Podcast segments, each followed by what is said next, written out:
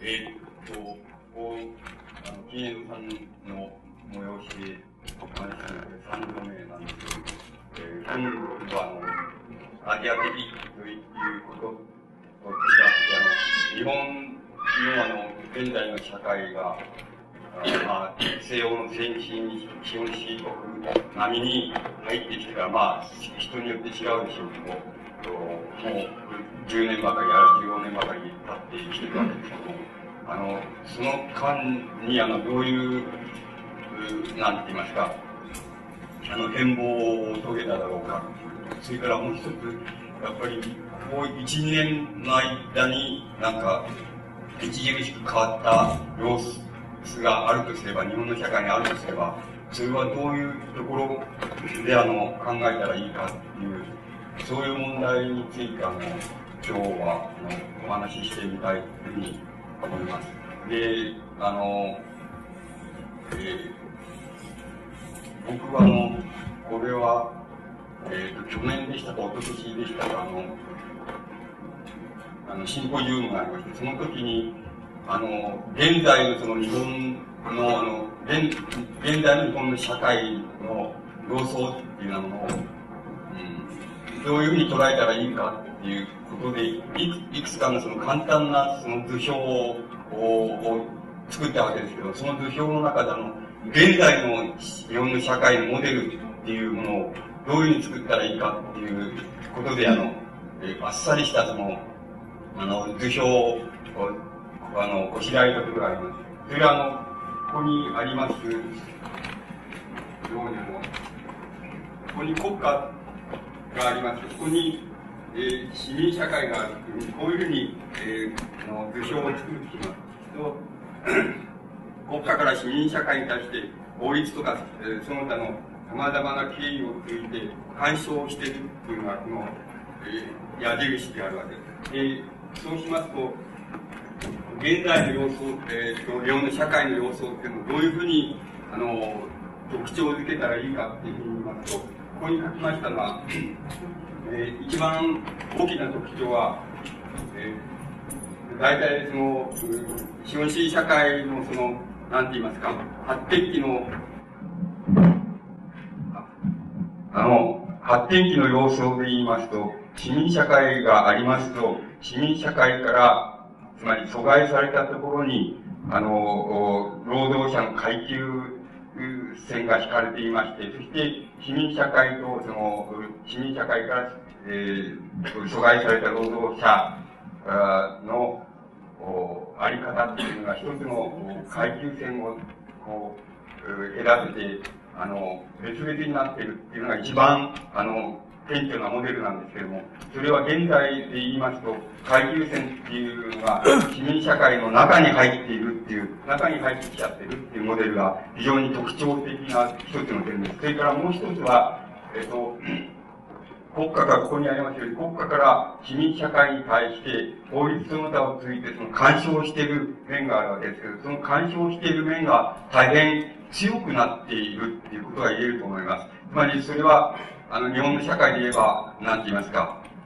その、えー、例えばその30%かさ、40%かの、その干渉率で、国家からの市民社会に対して、有形向けの干渉が行われているっていうふうに考えられます。それがとても大きなもの、えっ、とこ、こういう簡単なモデルで特徴づければ、その大きな要点です。が、もう一つは、えっ、と、労働者、えあるいは、その、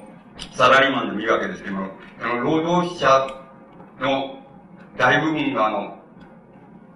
その中流意識っていうのを持つようになっているっていうことが非常に大きな特徴だと思います。この中流意識っていうのを、まあ、ここで点線で表しますと、中流意識っていうことは、つまり市民社会のその、ちょうど真ん中にその意識の、あの、意識の線が真ん中にある。つまり、市民社会に、市民社会の意識の全体性っていうのは考えられるとすれば、その半分のところまで、あの、大部分のその、あの、うん、労働者の意識が半分のところまで行ってるっていうのを、この点線で表すとしますと、こういう簡単なモデルで表され、表すことができます。で、特徴づけることができます。すると、あの、何がその、このところで何が問題になるかって言いますと、一つはその、なんて言いますか、あの、労働者階級っていうものが、あの、市民社会の内部に、あの、入り込んでいるために、あの、市民社会自体の、なんて言いますか、輪郭と言いましょうか、輪郭が、いわばそこのところで非常に、あの、なんて言いますか、輪郭がはっきりしなくなっているってことが言えます。つまり、あの、そこで市民社会、え明瞭に市民社会があって、そこに、えっ、ー、と、中産階級がいて、その上の方に、えー、大金持ちがいて、そして、えっ、ー、と、そこでその、強固なその、なんか、秩序が、秩序が出来上がってて、そしてそこで強固な分解式、あるいは、その、教養体系みたいなのが、こう、行われててっていうような、イメージが通用しなくなっていて、現在ではもう、労働者階級っていうものをもう市民社会の中に絶えず繰り込んでいきますし、また、中、えっ、ー、と、中流意識を持ったその、者たち、者も、それから、あの、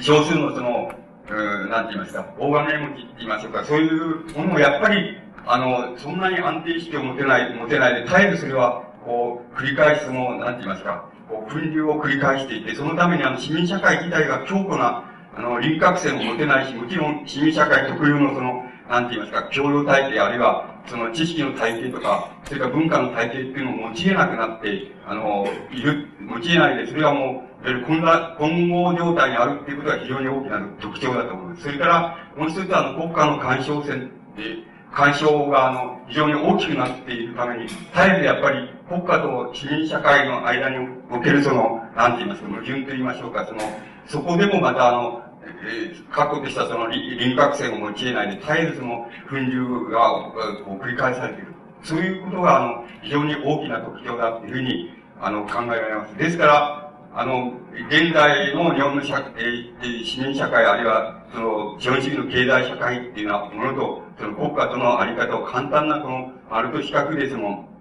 もし図表付けるとすれば、今言ったような風に特徴を、あの、つけると、あの、大体、えイメージは作りやすいだろうっていうふうに思います。で、それをもう少しあの、なんて言いますか、具体的に、あの、この、モデルのその詳細っていうのは、最後その具体的に申し上げていますと、第一にその、えー、大部分の労働者っていうのが中流意識を持って持ち始めてる、あれ持っているっていうようなことですけども、それは一つのデータによりますと、大体、えっ、ー、と、あの、民衆のその89.6%が、中流意識を持っていると。それで、それは、中流意識っていうのはどういうふうに、あの、考えるかって言いますと、その、自分がその中の上の、なんて言いますか、中の上に属しているっていうものと、中の中に属しているっていうものと、それから中の下に属しているものっていうのは、あの、グラフを取っています。こういうふうに、え、グラフを描くことができまして、で、これをいずれにせよ中の上も、あの、中の下も、それから中の中も、えー、中流意識には違いありませんから、それらを合計いたしますと、今言いましたように89.6%が中流意識を持っているっていうあの、データがあ出ています。で、このデータを見ていると、あの、大変、それだけでは、あの、なんて言いますか、非常に、この、わかりはいいですけれども、しかし、え、なんて言いますか、あの、話が、こう一面的すぎるじゃないかっていうようなことがあるわけです。で、それじゃもう少しその、裏側を、その、ついていますと、あの、いくつかのことがあります。それはもう一つは、あの、えっ、と、農家とその、こういうふうに全般的に89、つまり90%近くが中流意識を持っているっていうデータになっていますけれども、あの、もっとその詳細、裏を取ってみますと、あの、農家とそれから農家でないものとの間には、あの、えっ、ー、と、資産の開きっていうのが、あの、大きくあるっていうことなんです。で、それはどういうことかって非常にわかりやすいところで言いますと、つまり、えっ、ー、と、土地代とか、あの、地代とか、それから、あの、住宅費とかっていうものが農家の人は、あの、持ち家があったり、あ持っている土地があったりして、それは非常に現在その高騰してるって言いますか、高騰しているために、農家の方が非農家よりもその、いわゆる、し、こう資産っていうのを多く持っているっていうことは、あの潜在的には、あの、言うことができます。だから、あの、全般、のっぺらぼうに全般が中流意識を持って、90%くらい中流意識を持っているっていうことの、まあ、裏を取ってみればいろんなことが言える。まあ、その一つのうちの一番大きなことは、その、農家っていうのと非農家っていうのの格差は、あの、かなり潜在的によくよく計算してみると、つまり、あの、住宅地とかなんとか、その、土地代とかそういうことも含めて、あれしますと、大体、相当な開きがあるんだっていう、で、ことが、あの、言えます。で、え例えば、あの、昭和57年度のデータですと、農家っていうのは非農家に比べて、農家でない、あの、家族に比べて、大体2倍ぐらいの資産を持っている。あるいは資産っていうのがおかしければ潜在的な資産、つまり土地とか家屋とかっていうものを持っているっていうデータが出ています。で、あの、東京みたいな大都市では、そう、そう、もっとすごくて、あの、農家と非農家の格差っていうのは、だいたい3倍ぐらいあるっていうふうに、こう、評価されています。だから、こののっぺらぼうなこの中流意識っていう、90%が中流意識を持っているってモデルは、それは大雑把な線としてよろしいわけですけど、もっと最後を探っていくと、いわば、非農家、一番顕著には非農家と農家との間の資産格差っていうのは、相当大きいものであるっていうことは、あの、言えると思います。まりそういう問題が一つあります。それから、なおその、まあ、中流意識とその、まあ、現在の市民社会のそのあり方っていうのを 測るもう一つのデータをあれしていますと、現在その 国民のって言いますか、日本の民衆のその、お貯蓄平均、貯蓄額の平均は、えー、56点、あ、いや、563万円っていうふうに、あの、こう、データが出ております。普通、これは、えっ、ー、と、皆さんがご自分の、なんて言いますか、貯蓄をよくお考えになると、あの、わかるんですけども、もしかすると多すぎるじゃないかっていうふうに思われるかもしれないけど、このデータはかなり正確なデータでそういうふうに出ております。だからこれより少ない人ももちろんいるわけですし、多い人もいるわけだと思います。それで、あの、もう少し言いますと、その、一番、つまり、一番貯蓄額が、あの、つまり一番多くの人が持っている貯蓄額っていうのは、この、163万円っていうふうに、これ昭和59年だと思いますけど、59年で163万円っていうふうに出ています。ですから、あの、ここで考えればきっとおかしくないので、皆さんも大体このくらい持ってるんだ、だいぶこのくらい貯金、貯金があるんだっていうふうに考えられると、それでいいんだと思います。つまり、最もたくさんの人が持ってる額っていうのをあれしてみますと、それは163万円になる。それから、もう一つ、あの、わかりやすくするために言いますと、ここに注意数っていうのがありますけど、注意数っていうのは、つまり、えっと、貯蓄の多い人から少ない人へこう、ずっと順々に並べていった場合に、その中間、一番中間の数のはどこにあるかっていうと、378万円っていうふうになっています。で、だから、大体皆さんの貯蓄額は、その、378万円からこう163万円の間だっていうふうに考えられると、考えると、その若い人って言いましょうか。あの、若い人の所帯だったら、それで大体間違いないんじゃないかっていうふうに思われます。でも、あの、相対を平均しますと、その563万円というふうになります。で、これは、この貯蓄率っていうのは、その、大きな、その、市民社会におけるその、中流意識、その、意識のその、根拠になっているだろうというふうに思われます。つまり、これが、この額っていうのは、563万円っていう額は、だいたい、えー、っと、半年から1年、つまり、だいたい何もしないで、もう、だいたい持つだろうっていう、暮らせるだろうっていう額に相当すると思います。で、このことが、あの、この中、えー、89.6%が中流意識を持っている、あの、大きな根拠になっているっていうふうに思います。で、あの、うん、この、貯蓄、貯蓄率っていう、貯蓄っていうのは、一体どういう意味を持つかっていうことはもちろん、あの、あるわけです。つまり、あの、うん、その、貯蓄率が、貯蓄が多いっていうことは、もしも、その、あの、その、国民、大衆も全部が、その、なんて言いますか、全部が完全にその、失業してなくて就職しているっていうふうに考えると、この貯蓄が多いっていうことは、あの、大変、その、経、済を活性化する、その、根拠にはなり得るわけですけども、もし完全に全部が雇用されていないっていう場合に、を考えますと、その、貯蓄が多いっていうことは、あの、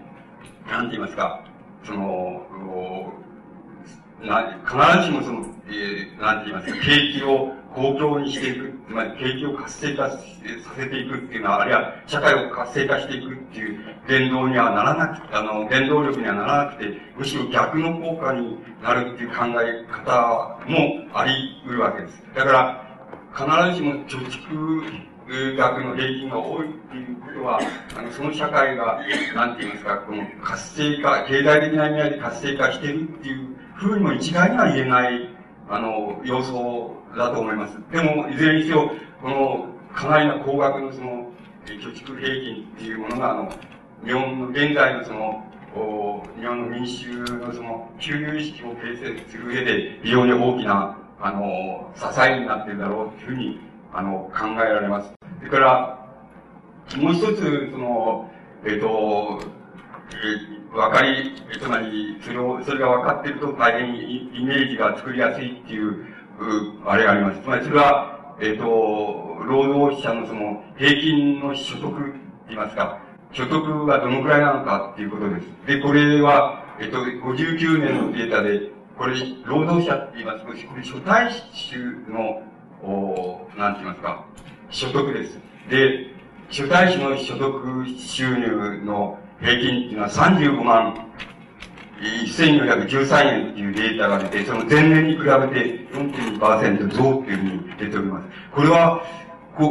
僕らにもよくわからないところがあるんですけど、これはかなり多いが多多すぎるんじゃないかっていうふうに思うんですけど、しかしデータとしては、あの、えー、初対種の収入は35万、えー、よっていうふうにえー、データが出ています。これ59年です。で、そのうちで、その、初対種の収入のうちで、その、可処分所得っていうのは、つまり、そのうちで、あのその後で、その中でその税とか社会保険とかを控除して除いて、つまり自分で使える額っていうのは35万9352円っていうふうに平均になっています。こっちが多いのはおかしいではないかっていうふうに思われるかもしれませんが、これは初対種の収入ですから、初対種じゃない、つまり、人も稼ぎみたいな場合には、これが多いわけですから、あの、この、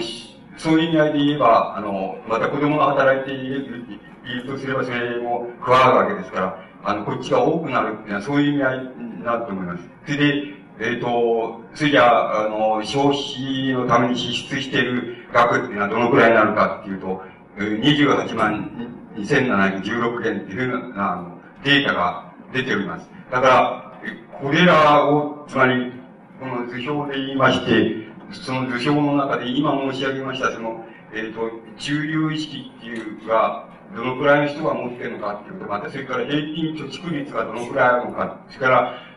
その労働者の所得っていうのは平均でどのくらいなのかって、この三つぐらいの、あの、数字って言いますか、データっていうのを考えられますと、日本の社会におけるその少なくとも、あの、なんて言いますかね、あの、金銭の動きとか、この経済の動きとかっていうものから見られた、あの、日本の社会の現在のあり方って言いましょうか、そういうもののイメージが、あの、作りやすいんじゃないかっていうふうに思われます。で、あの、僕がお話しして、その、えっと、何が話して、どう、どういうことが、その、どういうことを結局は申し上げたいかっていうと、あの、これらの、まあ、個々のデータはデータとしていいわけですけれども、あの、こういうふうにしながら、なんて言いますか、あの、日本の現在の、えー、その、資本主義社会っていうものの、その、なんて言いますか、あり方の、その、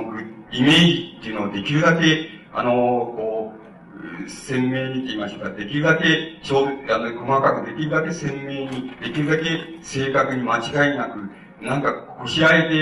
て、それぞれでこしらえていただきたいなっていうことが、あの、つまり本今日の話の主な眼目なわけなんです。つまり、あの、何よりも現在どういうふうになっているかっていうことを、あの、どこから捕まえてもいいわけですけども、ここではまあ、いわば経済社会現象としてそれを捕まえて、その数値をあの申し上げているわけですけども、そういうふうにしながら、なんか、それを一つの目安として、あるいは、もっと文学的にはその、まあ、一つのメタファーだっていうふうに考えて、それで日本の社会の全体のイメージっていうのを、できるだけ皆さんが、このこしらえてほしい、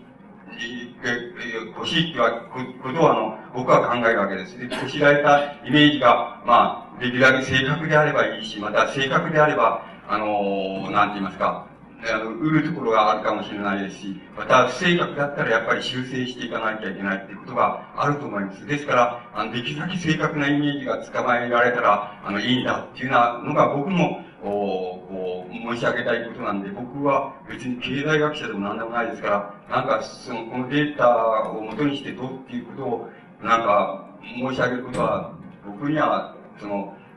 ないんですけど、ただ、要するに社会全体の、日本の社会全体のそのイメージっていうものをできるだけ、あの、具体的に、それできるだけ明瞭に、できるだけ、あの、自分の、なんて言いますか、自分らしい掴み方で、その、こしらえていただく、いけたらいいなっていうのが、まあ、主な願目なわけなんです。で、ですから、それが、今申し上げましたところで、この、こういう図表を、その、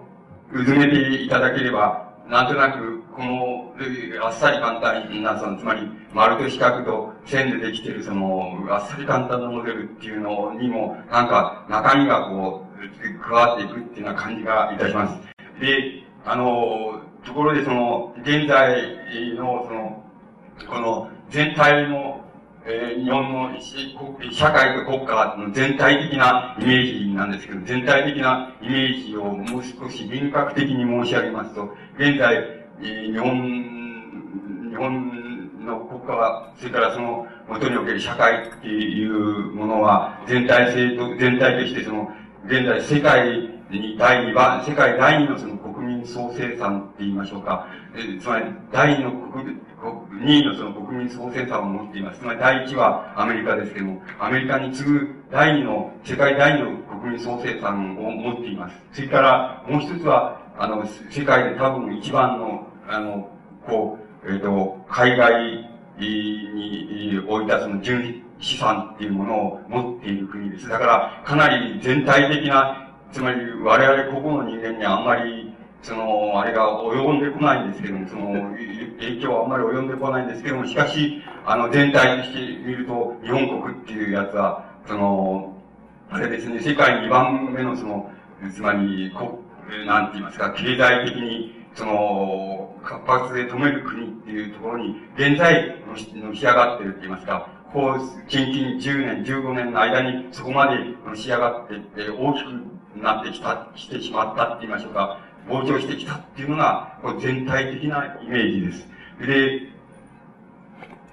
もう一つその全体的なイメージで、えー、言えることがあるとしますと、大体去年、一昨年くらいから、あの、なんて言いますか、いわゆる石油ショック以来のその、なんて言いますか、一種の、えー、このインフレ不況なんですけども、インフレ不況っていうものを、をなんとなくその離脱してきて、一種のその、上司、その景気的に言うと一種の上昇機運にあるっていうなのが、大体全体上としての評価です。あの、つまり、ところで僕らの、えー、つまり、やってる世界、えー、つまり物書きの世界とか出版の世界とか、そういうのは、うん、まあ、その鉄鋼業界と同じぐらい冷えているところで一番不況にさらされて、あの、非常にアップアップしているっていうのが現状なんですけれども、ただそうです。個々のそういうんじゃなくて、全体としていますと、大体58年前後から、昭和58年前後から、その、なんか、不況を出し、出して、その、年々その上昇気味にあるっていうのは、あの、データから見られたその全体的な評価です。で、ここら辺のところで、えっ、ー、と、まあ、言ってみれば、あの、全体像についての、その、まあ、えー、こう、割に重点的な問題っていうのを、その、おもう少し、この、もう少し細部に入っていってますか、中に入って、あの、考えてみたいと思います。で、中に入ってって言いますと、言ってもその、そういう人それぞれですし、僕は専門家でないですから、あの、僕なりの関心のあるところだけで、を拾いながら、その、大体この全体像から最後の、一段最後の状状態っていうのに、ちょっと入っていってみたいと思います。で、あの、第一はその、外、外観表って言いましょうか、外観表っていうのを掲げてみますと、この、まあ、ここに国民総生産っていうのがあるわけですけども、この5.3とか5.1、5.3、4.6で、昭昭和59年だと5.7ってありますけども、で、60年っていうのはまだ1月3月ですから、あんまり完全なあれがないんですけども、あの、この、この数値は前年度に比べてそれだけ増えてるっていう意味合いになります。でだから、えっと、前年度に比べて、例えば5.7%、58年度に比べて59年度は5.7%国民総生産が上がっているっていう、そういう数字になります。だから、ここに鉄鋼、鉄、え、鉱、鉱工業って、鉱物工業、鉱工業生産っていうのがあります。出荷っていうのがあります。これは、えっ、と、まあ、あの、鉄分、鉄をはじめとする、そういう、えっ、と、工業の生産高を表しているわけで、生産高のやはり増減を表しているわけで、これの場合には、やっぱり前年度に比べて3.2%多い、7.0%多いとか、ここら辺ですとその2%ぐらいだとかっていう、そういう数字になります。で、これ、後で少し、あれします、あの、説明します。で、それから、あの、消費者物価っていうのはどうなってるかって言います、いうのがこの、ここに掲げたデータで、これ、まあ、例えば、11.9、58年度1.9、59年度2.2という、こういう数字が、要するに前年度に比べて消費者物価はその、そのくらい増大して、そのくらいずつ、パーセント増大していってるっていう意味の数字です。それから、えー、関心が、個人消費支出はどうなってるかって言いますと、それもやはり、例えば58年度は3.1%増、それから2.6%、59年度増っていうふうに、あの、60年度は0.9%増っていうふうに、それは、その、個人消費支出が増大した、増加したパーセントを表しています。それから、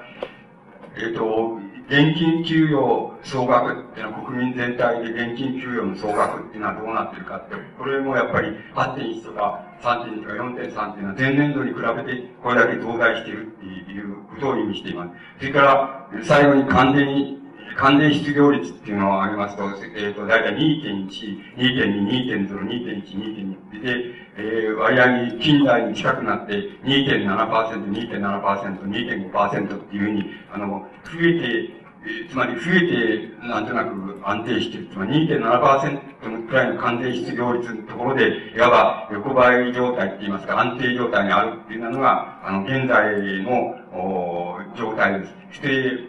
あの、この、えっ、ー、と、つまり、えー、この、なんていうか、えー、あの、経済白書なんか見ると、その、えー、日本の社会が、まあ、なんて言いますか、安定社会、安定、安定成長に向かいつつあるっていう、向かっているっていうふうな評価をしていますけど、その、その、こう、根拠って言いますか、主な根拠っていうのは、つまり、あの、消費者物価の 上昇率っていうのと、完全失業率っていうのの、あの、が、そんなに、その、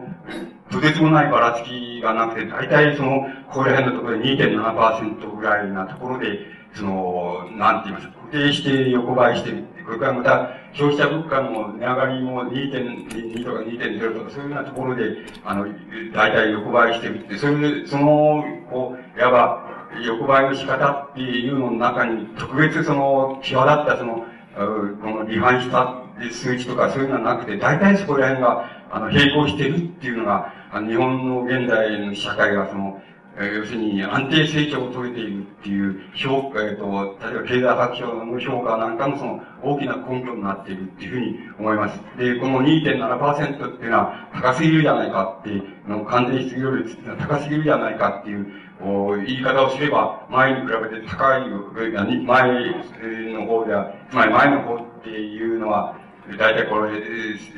これはまあ、これは石油ショック以降なんですけども、でも少なくとも前の方が、えー、完全失業率っていうのは少ないんじゃないかっていうことを言うと、いろいろ文句がたくさん出てきます。あの、出てくる数値です。で、消費者物価をもうあの、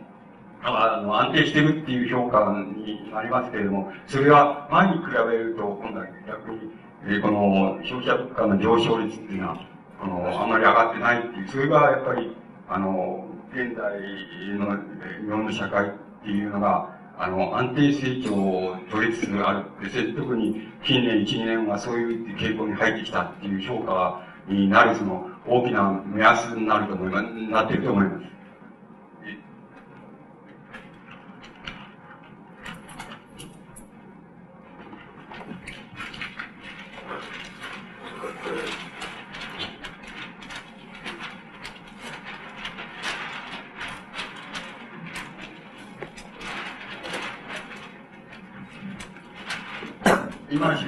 申し上げました、この、えー、外観ですけれども、外観を、またもう少し、もう少し細部に入っていきたいっていうふうに思います。そして、そしたら、どういうことが出てくるかっていう問題が入っていきたいと思います。つまり、あの、だんだん細部に入りながら、しかし、イメージとしてはだんだんその、立体化していきたいわけです。あの、うまく、えー、皆さんの方でそれを立体化のイメージが作れるかどうかっていうのはわかりませんけれども、あの、大体僕の願望は、そういうふうに、だんだん細部に、一段また細部に入るごとに、あの、なんか、現代のその、日本の社会のイメージっていうものを、なんか、立体化して、えー、立体化したイメージに近づいていくことができれば、あの、いいっていうのが僕の願望であるわけです。で、えっ、ー、と、僕、あの、私も、細部に、この、背景もありますけども、その細部っていうので、何をが関心を持っているかって言いますと、一つはやっぱり生産がどういうようになっているかっていう問題です。それからもう一つはやっぱり、あの、労労働者っていうの状態がどういうようになっているかっていうようなものが一つの問題です。それからもう一つはやっぱり、あの、産業に関わるその消費っていうものがどういう状態になっているかっていうようなことが、あの、大きな問題だと思います。つまりその三つの問題をその柱にして、もう少し最後まで、あの、日本の、あの、現代のその、こう、いわゆる高度な資本主義社会っていうふうに言われているものの、その、なんか、こう、立体的な支えっていうのに入っていきたいっていうふうに思いま。ず、えー、言ってはじめに、その生産の話っていうにをしてみたいと思います。先ほど、高工業生産っていうふうにありましたけど、この工業工業生産っていうので、あの、まあ、いろいろな種類、種類あるわけですけども、あの、第一に、あの、一番問題になる、なるだろうっていうふうに思うのは、やっぱり、その中でその、電気、機械の、なんて言いますか、組み立て加工と言いましょうか。電気機械生産の部門がどういうふうになっているかっていうことは、いわゆるよく言われているその情報化社会とか、そういう、あの、情報化産業とか、そういうようなものと関連して、一番、こう、気になるところなもんですから、そこが手のところを、あの、取ってきていますって、こちらは、例えば昭和57年、こっちが60年っていうふうに取ってきていますと、で、この車線の部分が、その、えー、全体の工業生産の中の、その電気機械部品のその組み立て加工の部分が、この、なんて言いますか、この、うん、この車線の部分に、で、引いてあります。で、この、これ、このことから何がわかるかって言いますと、一つはその、うん、一つは、その、なんて言いますか、その車線の部分っていうのは、こう平均してみますと、大体、全体の高高工業生産の全体の、えー、53.7%を占めているっていうことなんです。そのことは、あの、電気機器部門っていうものが半分以上の高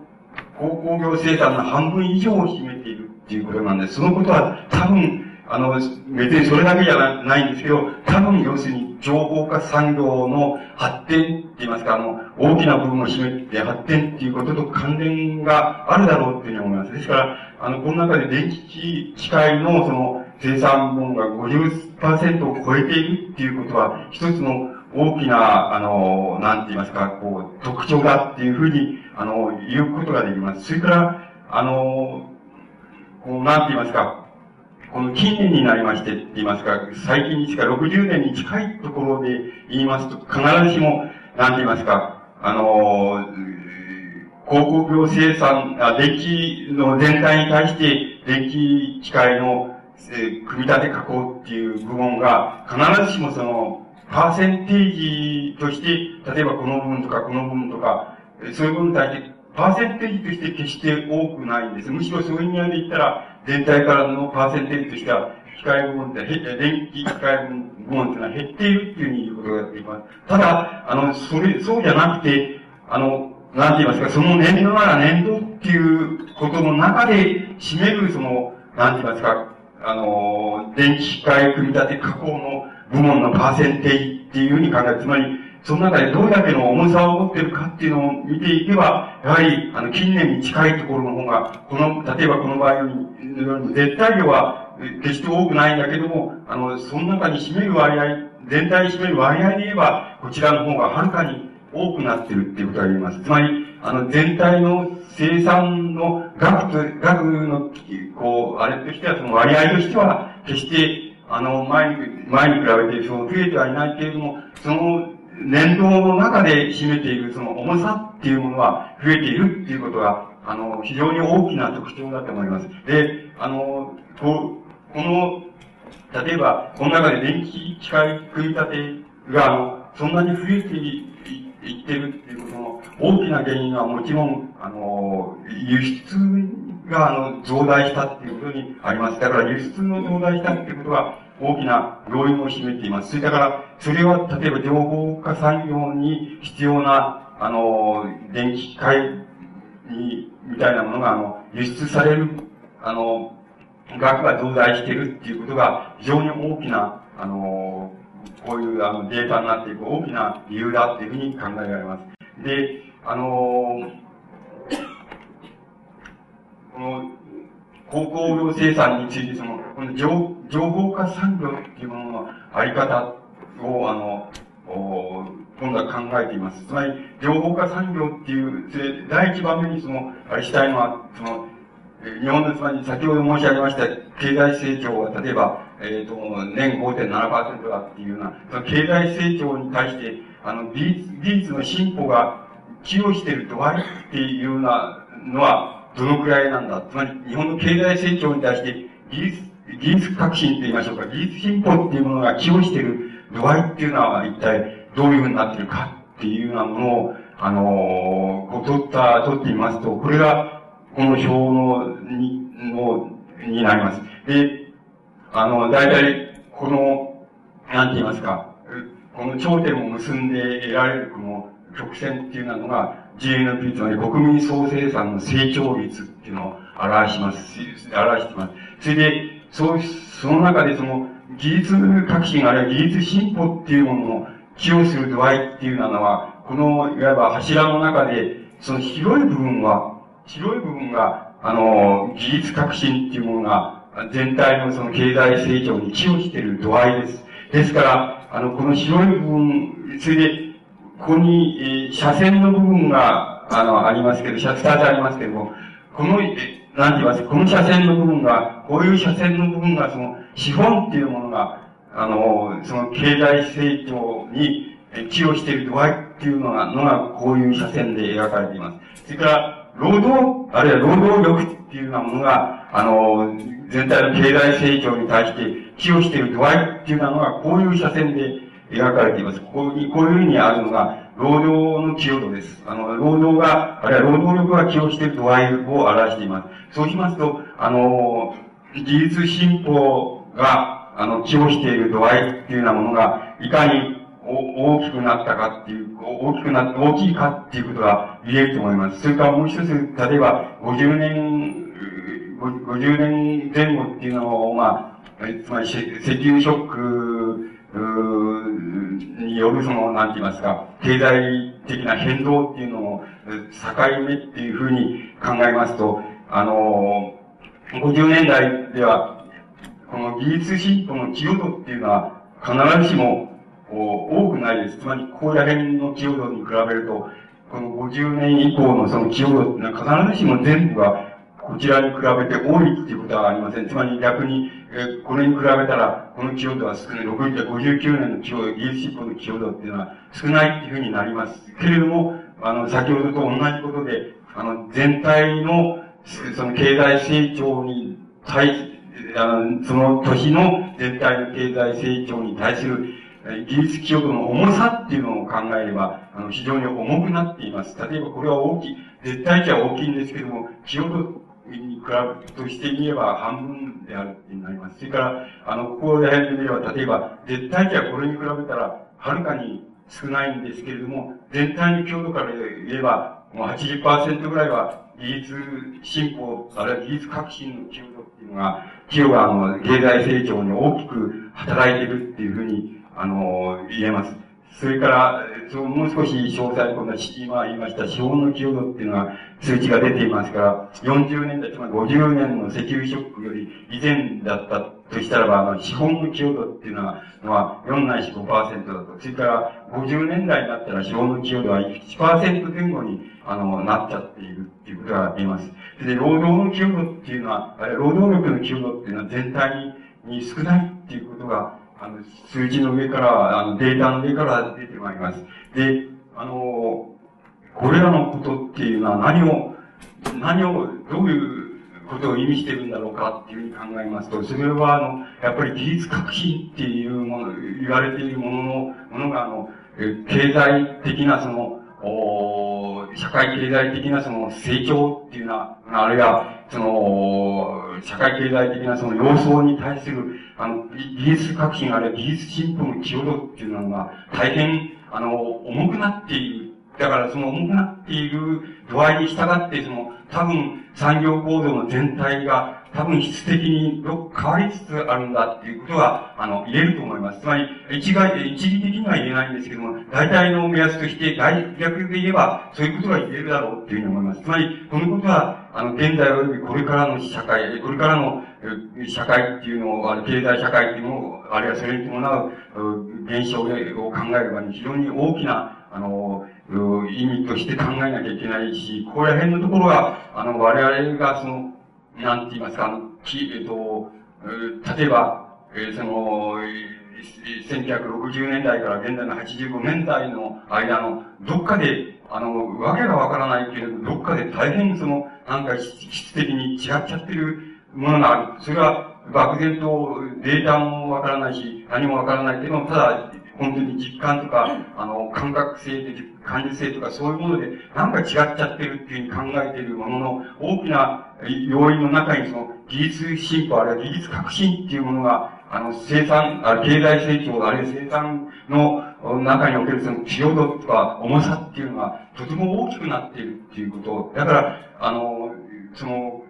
それで資本の寄与度とか、あの、労働の寄与度っていうのが、それに比べて、それに、まあ、比してその、非常に少なくなって、経済成長に対する寄与度が少なくなってきてるっていうのは、そういうことが、あの、大きなイメージの、こう、えー、転換って言いましょうか、イメージの変わり方の要因になってると思います。だから、それは、あの、その、このはかなり、えっ、ー、と、重要に考えて、そのイメージを作り上げるのがいいんじゃないかっていうふうに思います。それから、もうなお、もっとそういうこと問題に関連するわけですけども、その、なんて言いますか、えー、一つは、あの、情報化産業の生産に必要な、あの、こう、機械の、機械類の導入の仕方っていうこと、それから、あの、情報化産業に必要な機械類が、あの、導入されるっていうことは、その、そういう機械類を製造する、あの、産業もまた新たに起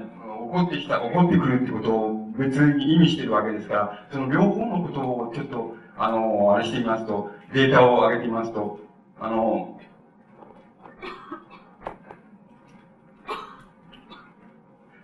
ここに、えっ、ー、と、えー、今言いました、その電気機械っていうものの、その、えー、これは従業員、従業員って言います。従業員一人当たり、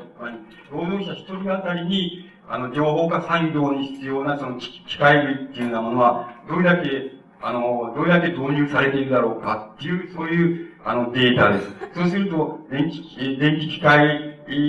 のところで、例えば、13.58って、これは、えー、一人当たり10万円単位で取ってるわけですけども、13.58っていう、あの、数値が出てきま、出てきて、これが一番多いだろう、多いことがわかります。で、えー、それについて、まあ、その、いわゆる輸送用の機械っていうのは、つまり、流通産業用に、あの、その、それについて多く導入されてるし、それから精密機械において、それにまたついてっていうふうになります。化学、化学石油工業とか、あの、えー、鉄鋼とか、あの、うん、非鉄金属とか、いわゆる金属産業についての、こう、えっ、と、従業員一人当たりのその情報化生産の機械っていうものの導入度っていうのが、まあ、あのもう、それに比べてはるかに低くなっております。だから、一番大きいのは、やっぱり電気機械において、その、寄与度が大きいっていうようなことが、あの、言えるわけです。でもし、もしも、要するに、いわゆる、えー、重化、えっ、ー、と、いわゆる鉄鋼、重、鉄鋼業をはじめとする、つまり、金属鉄工業みたいなものが、いわゆる重、重化学工業とか、重産業って言われているものっていうのを、ここに化学産業、石油産業、石炭産業ってあります。ここに鉄鋼産業ってあります。それの、あの、一人当たりにおけるその、いわゆる、その、コンピューターとか、なんとか、つまり、情報化産業に必要な機器の導入の度合いっていうのを、線っていうのは大体これで 4. 何パーセントっていうようなところに線を引くことができます。これに対して、例えば、えっと、この、一般機械とか、それからこの、先ほど言いました電気機械とか輸送機とか、輸送機器とか、そういうようなものに導入されている度合いの線を、まあ、ここら辺にこう平均して引きますと、この落差っていうようなものが、やはり、あの、非常に大きく、あの、日本の消費的な社会の変貌の度合いを、この、語っていると思います。つまり、あの、古い、私たちのその、なんて言いますか、60年頃までのその、い、あの、日本史、日本史のイメージで言えば、大体、その鉄工業とか重石油工業とかそういうところに、が、あの、最も活発で、最も大規模で、あの、大規模な、あの、産業の生産活動をしててっていうイメージがあるわけですけども、あの、現在のところ、例えば、情報、えー、情報化技術革新みたいなものの導入の仕方っていうのを、一つの産業の活性度の目安みたいな風に考えていますと、それよりもはるかに、いわゆる電気、機器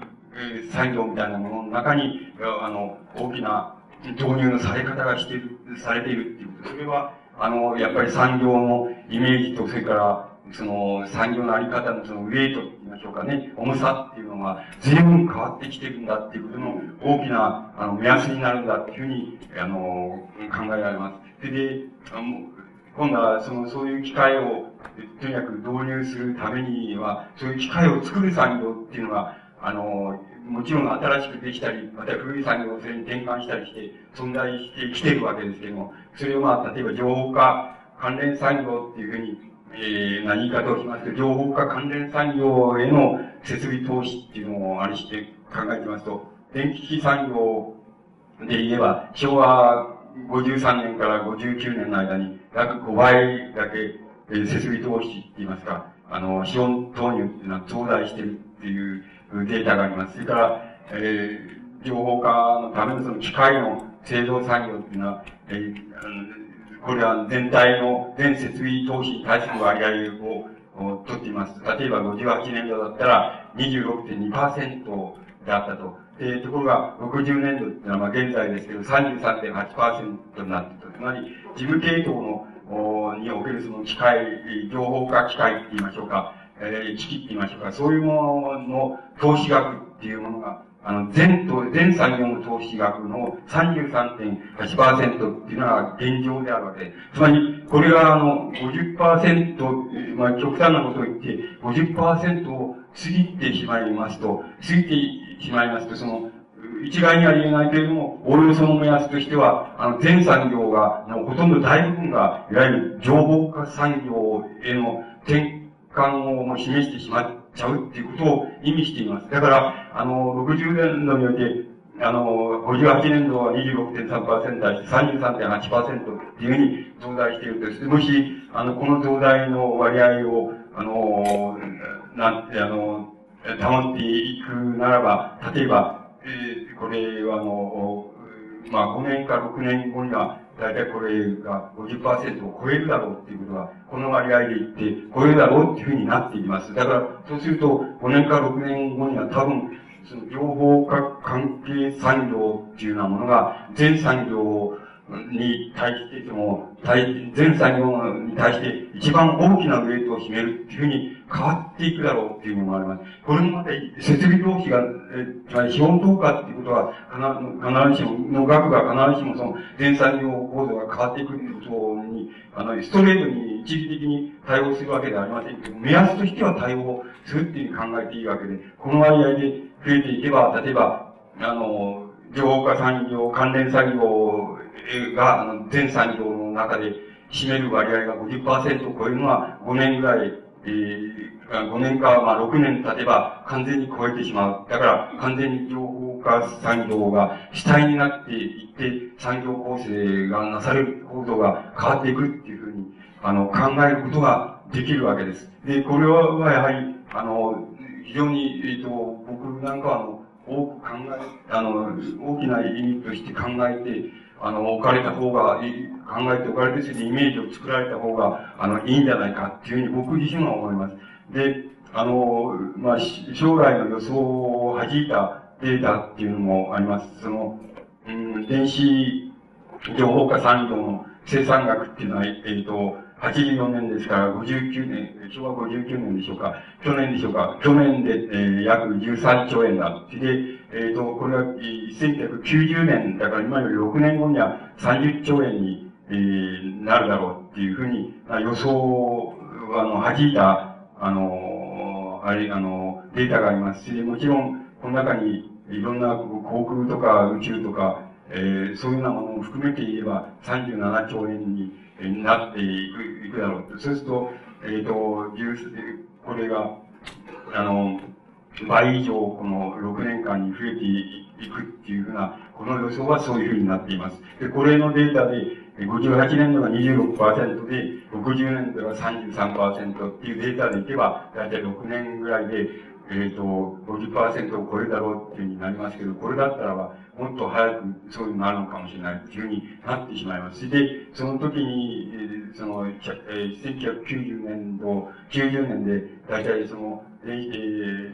電子情報化産業の生産数っていう、生産額っていうのは、大体国民総生産の約10%になるだろうっていう予想を弾いている、あの、データがあります。だから、あの、そこら辺が、あの、現在、えっと、一番、あの、なんて言いますか、工業資本主義っていうもののイメージを作る場合に、最もあの、じゅこう、大きな要因として考えていかなくちゃいけないっていうことじゃないかというふうに思われます。で、こういうふうに、あの、なっていったときに、どういう様子を呈するかっていうのは、ちょっと予想を超える、言いますか、予想をつけることができないわけです。つまり、何ができないかっていうと、つまり、あの、こういうになっていった場合には、その産業の、なんて言いますか、あの、生産力っていうのが増大しますから、例えば、同じ一労働時間の、その、こう、で、出来上がる、できる、その、なんて言いますか、生産の額っていうのは飛躍的に大きくなりますから、例えば、えっ、ー、と、それがうまく、えー、その、えー、なんて言いますか、働く方で、つまり労働者の方でうまくコントロールすれば、あの、今まで1日8時間働いてたのが、えっ、ー、と、1日3時間で、えー、済むんだからっていうふうに、えー、そういうふうにコントロールできますけども、あの、そ、そう、あの、機械的にいきませんから、あの、い、いその、1時間、1時間働いて、本当は、えっ、と、従来の、その、うん、5時間分ぐらい働いたことになってるんだけども、あの、物足りなくて、なんか、やっぱり8時間働いちゃうっていうようなことはあり得るわけなんで、つまり、その手の、その手の混乱、その日の混乱っていうのが、様々な形で、あの、出てくるんじゃないかっていうふうに思われます。でも、いずれにせよ、急速な形で、あの、なんて言いますか、あの、情報化産業主体の方向に、あの、全産業のそのメカニズムが移りつつあるっていうことは、あの、こういうデータからも、あの、こう、伺うことは、あの、できるんじゃないかというふうに思います。そのことは、大変、あの、重要な問題になってくるだろうっていうような気が僕はします。だから、そこのところは、あの、非常に大きく考えて、えー、いた方がいいんじゃないかっていうふうに思います。で、もう少し、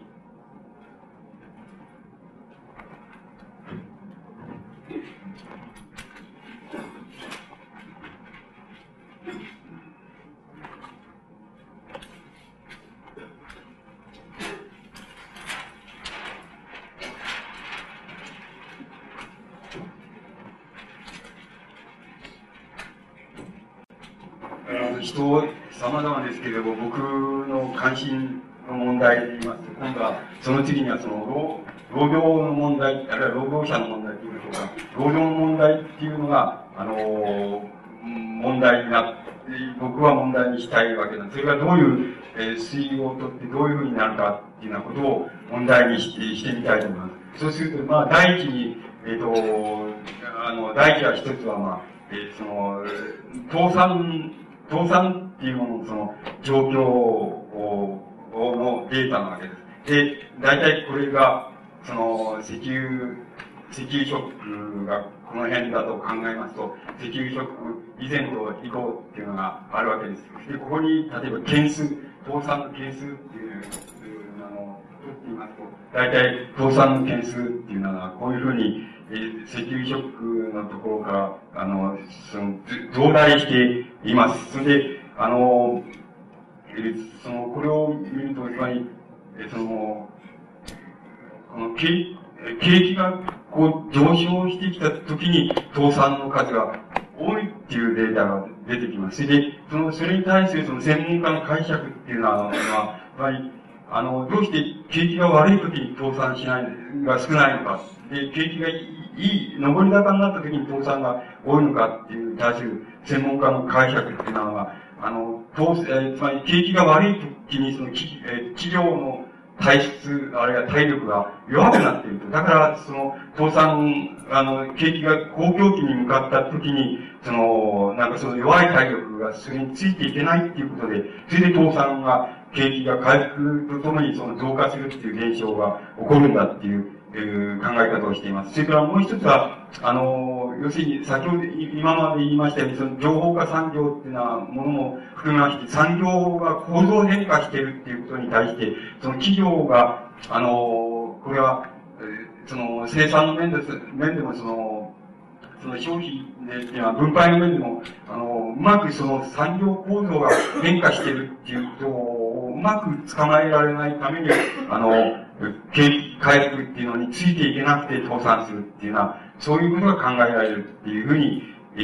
ー、あの、な解釈をとっています。それから、もう一つはその、あの、景気回復とともにその、つまり、景気が衰えてる分野と、それから、あの、景気が公共に向かう分野とのばらつきが多くなるために、あの、やはりあの、ばらつきが多くなって、その不均衡のために、やはり倒産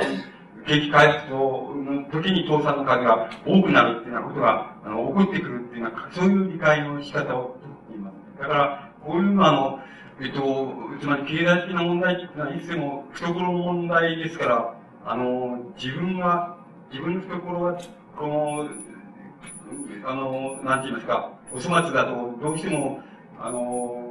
こう、そういうふうにその全体の経済状況をそういうふうに評価しますし、自分の懐がいいと、全体の、あの、その、経済構造もまたそうじゃないかっていうふうに評価するようなことが、あの、例えばもう、誰にでも、つまり素人であっても、それから、割合に専門の経済学者とか、あの、専門の人でも、そういうことは起こり得るわけなんです。つまり、割合に、こういうことは、あの、主観的な、客観的なデータで、客観的なように見えて、経済社会現象っていうのは、割合に、あの、主観的に自分がその、置かれている場所とか、自分が当面している問題でもって、その、全体の、社会全体のその、状態の色を、色を全部塗ってしまうっていうことは、割合にその素人でも専門家でも避けられないところがあります。つまりそれほど微妙な問題を含んでいます。だから、あの、必ずしもこういう、その、データみたいなものを、その文字通り、この、信じて、これは事実の問題だっていうふうに考えることは、僕はあんまり、その、進めないんだって、これはオルゾンミアスだっていうことと、それからもう一つはやっぱり、一種のメタファーなんだ。つまり、あの、愛、比喩なんだって、比喩として、この見るんだっていう見方っていうのをした方がいいんじゃないかっていうふうに思われるところがあります。だから、例えば僕らはもう、この、あの、物書きっていう、っていうのは、不況にさらされてるもんですから、全体がもう、なんか廃業じゃない、暗黒に出て、しょうがないんですけど、ど、んぐらいその電気、電気産業みたいなものに、あの、あれしてる、あの、従事してる産業のところでは、多分もう予想を超えた公共で、予想を超えた収入っていうのは、収入とか、あの、ボーナスとかっていうのはあるんじゃないかっていうふうに思うんですけども、あの少なくとも、あの、僕らの、その、携わっている分野っていうのは非常にむちゃくちゃにダメな、もう最低の段階だっていうのが現状なんで、全部はそういうふうに思われちゃうんですけども、案外そうでもないらしいので。つまり、あの、だから、そういう問題っていうのはいつでもああります。で、この、倒産っていうことのその、あれですけど、あの、特徴ですけども、つまり、これから見ますと昭和41年から始まって、だいたい42、3年この程度ですよ。そしたけど、この、つまり、石油ショックの時に倒産件数は、そこら辺の前後のところで、あの、最高に達しますね。最高の件数に達しまして、今だって、今これ、今ってのはここ数年ですけど、58年か、えー、9年、あれは、えー、57年頃ですけど、それでもあの、最高の、最高の時と匹敵するぐらいです。倒産件数ってのは多いわけです。だから、あのー、この倒産件数が多いっていうようなところからいけば、その、つまり先ほどから申し上げまして、あの、申し上げるように、その、なんて言いますか、日本は世界第二のその、なんか止める国だって、それで、あの、第、第一番の、その、海外純資産を国家として持ってるっていうのは、そういう、その、バラ色のイメージっていうのは、さっぱり、その、違うじゃないかっていうふうに、どうしてもなっちゃうわけなんですけども、しかし、あの、経済白書なんかの言い方をすると、あの、高水、つまり高い水準のその、倒産が、倒産の度合いが件数だけれども、そこで安定しているっていう言い方をしています。つまり、あの、高い水準ではあるけれども、そこで安定して、倒産の件数が安定しているっていうふうな、あの、言い方をしています。で、これは、え、もう少し挙げてますね。この、昭和60年7月、えー、7月ですから、まあ、2ヶ月ぐらい前の、あれですけども、データですけども、えっと、倒産の件数が、えっ、ー、と、えー、その月で1577件っていうふうになっています。1577件っていうのは、つまりこの昭和、えっ、ー、と、58年とか、そういうところに匹敵する、その、あれなんです、あの、倒産の数なんです。だから、あの、現在、多分、現在って60年でもきっと、これと同じぐらいの倒産の率があの、あるわけですけども、あるんで、これはかなり、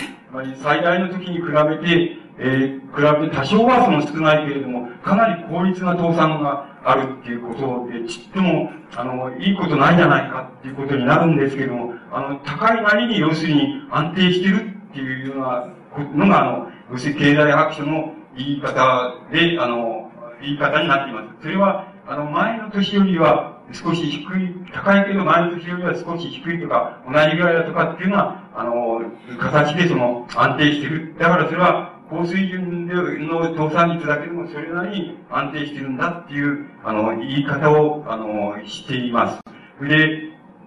あの、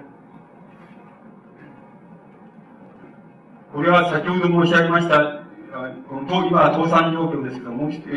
次にその失業の状態なんですけど、それは、あの、先ほど説明した、あの、概算の表で、あの、説明したと同じことです。まあ、ね、ことで繰り返して言えば、あの、消費物価っていうのは、あの、近々10年ぐらい取ってくれば、あの、平均、2%ぐらいの、消費物価の上昇があると、それに対して失業率っていうのは、だいたい2.7%、パーセントぐらいの割合で横ばいになっている。それで、えっと、だから、これはこれなりに、その、安定してんだっていうような言い方が、経済白書の言い方です。で、あの、完全に失業率っていうのも2.6%ぐらいで安定してるっていうふうにな言い方をしています。しかし、あの、これは、次は、あの、前に比べて、多い数字になって多少2.2 0%ぐらいですから、あの、40年代っていうのは、石油ショック前はそのぐらいですから、もう効率だっていうことは言えるんですけども、あの、さしたる、つまり、あの、劇的な変、あの、変動とか劇的な、あの、物価と失業率のその、劇的な幅の変動がないから、まあ、それはなりに安定してんだっていう評価になっていると思います。で、今度は労働者の所得のを調べて、あの、所得のデータっていうのを挙げてみますと、えっ、ー、と、えっ、ー、と、ここは賃上げ率なんですけども、賃上げ率55年度6.74%、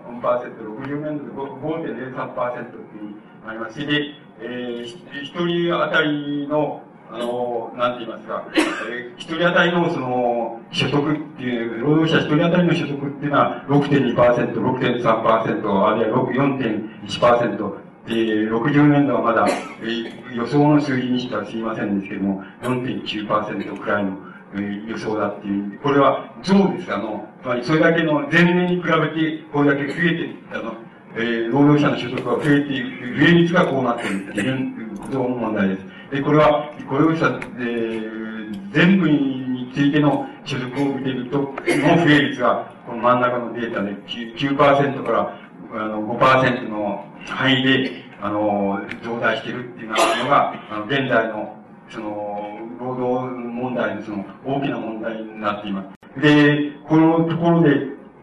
あの、なんて言いますか、この倒産の、その、割合って言いましょうか、動産の割合っていうものが語ってる一番大きな、あの、理由なんですけども、あの、大きな問題がそれを語ってるわけですけども、それは、あの、産業構造の変化って言いましょうか、先ほどから言いました、その、産業構造はいわゆる情報、情報化、あの、産業型にこう移っていく、その産業構造の変化っていうのに、あの、変化っていうもの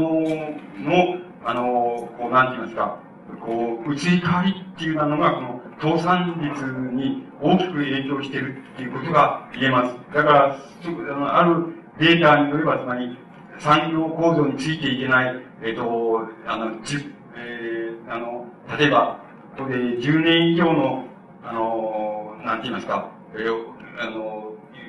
続いているその企業って言いましょうか。つまり、割合に、その、老舗の企業って言いましょうか。その老舗の企業っていうのは、ものが、あの、産業構造についていけなくて、あの、10年以上のその、老舗の企業が倒産率する率が大変多くなっているっていうふうに、えー、あの、データは出してあります。だから、あの、それは、文字通り、なんか、あの、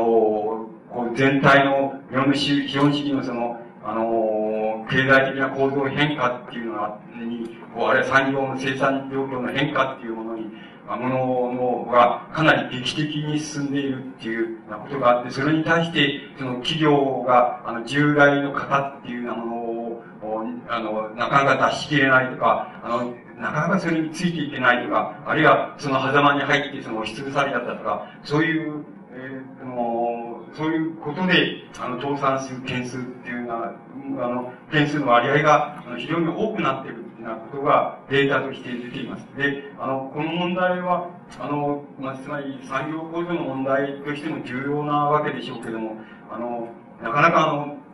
僕らのやってるその物書きの世界っていうのがあるわけですけど、この物書きの世界でも、これは大変、あの、えっ、ー、と、えっ、ー、と、深刻な問題になっていまして、多分、あの、現在のその、現在最もその出版業界っていう、出版関連業界っていうのは、あの、最も不況にさらさらされているその、その一二のに暮らすその、なんて言いますか、それを産業っていうなら産業だっていうふうに思いますけれども、その中で何が一番問題になっているかって、やっぱり構造変化っていうものを、あの、どういうふうに、あの、踏まえるか、踏んでいくかっていうようなことが、あの、一番大きな問題になっていると思います。これは、あの、つまらない問題であるとともに、しん、えっ、と、非常に深刻に、あの、それをその、解剖すれば深刻な問題としてそれはあるっていうふうに、あの、現、現にそういうふうになっています。だから、現在のうん、例えば、あの、純文学っていうようなものは、あの、僕らの分野で言えばあるわけですけど、現在の純文学の分野っていうものはもう、なんて言いますか、ほとんど、まあ、なん、ね、あの、全部がその、あの、赤字の状態でその、出版、うん、あの、雑誌類なんか出版されていますし、その、また、その、それに、その、執筆しているその、作家、文学者っていうのもほとんど赤字の状態で、あの、執筆していると思います。つまり、例えば、その、うん、なんて言いますか、その、えー、まあ、非常に対価が、その、えー、例えば、50枚、50枚とか60枚のその、小説を一つ書いて、その、雑誌に載せたっていうふうに、なりまして、そうすると、その、まあ、なんて言いますか、その原稿料ってのはよくわかりませんけれども、その、仮にそれを1万円とすれば、50枚だと50万円からその税、税をその1%引かれた額が収入であるわけなんです。そうすると、例えば、その、対価っていうのは大体お年寄りが多いですから、あの、お年寄りですから、一、えっ、と、50枚、60枚くらいの小説っていうのを、例えば、2ヶ月に一度っていうふうに書くっていうことは多分体力的にできないだろうっていうのもあります。そうすると、あの、そうすると仮に2ヶ月だとしても、まあ、確実に60枚の、50枚、60枚の小説を書いてる対価がいたとしても、収入は、つまり、50割る、その2って言いましょうか。つまり、えっと、だいたい25万円で月暮らせっていうことに、えー、まあ、対価はそういうふうに暮らせっていうふうに、いうことにな、なるわけです。で、それはできるはずがないのです。つまり、25万円でその、えー、その、文学記者の対価が暮らせるわけがないはずなんです。それだから、あの、これは完全な赤字状態だっていうふうになります。それで、どうやって食べているのかっていうと、それは、あの、その他に、それを単行本にしますと、あの、その印税っていうのが入るっていうことがあります。それからそれを文庫本にしますと、文庫のあれが、印税が入るっていうようなことがあります。で、それでもってかかろうじて食べてると思います。しかし、新たに生産したものが新たに給料であるっていうふうに考えるならば、それは食べられ、食べられる状態にないっていうことにしています。だから、そうすると、つまり、単行本の印税で食ってるとか、あの、なんて言いますか、その、文庫本のあれで上がりで食ってるっていうのは、っていうのは、要するに残業で食ってるっていう、時間外勤務で食ってるっていうのと同じことになります。で、あの、その時間外勤務の、その問題も、やはり、えー、こう、なんて言いますかね、前以前だったら、大河の書いた、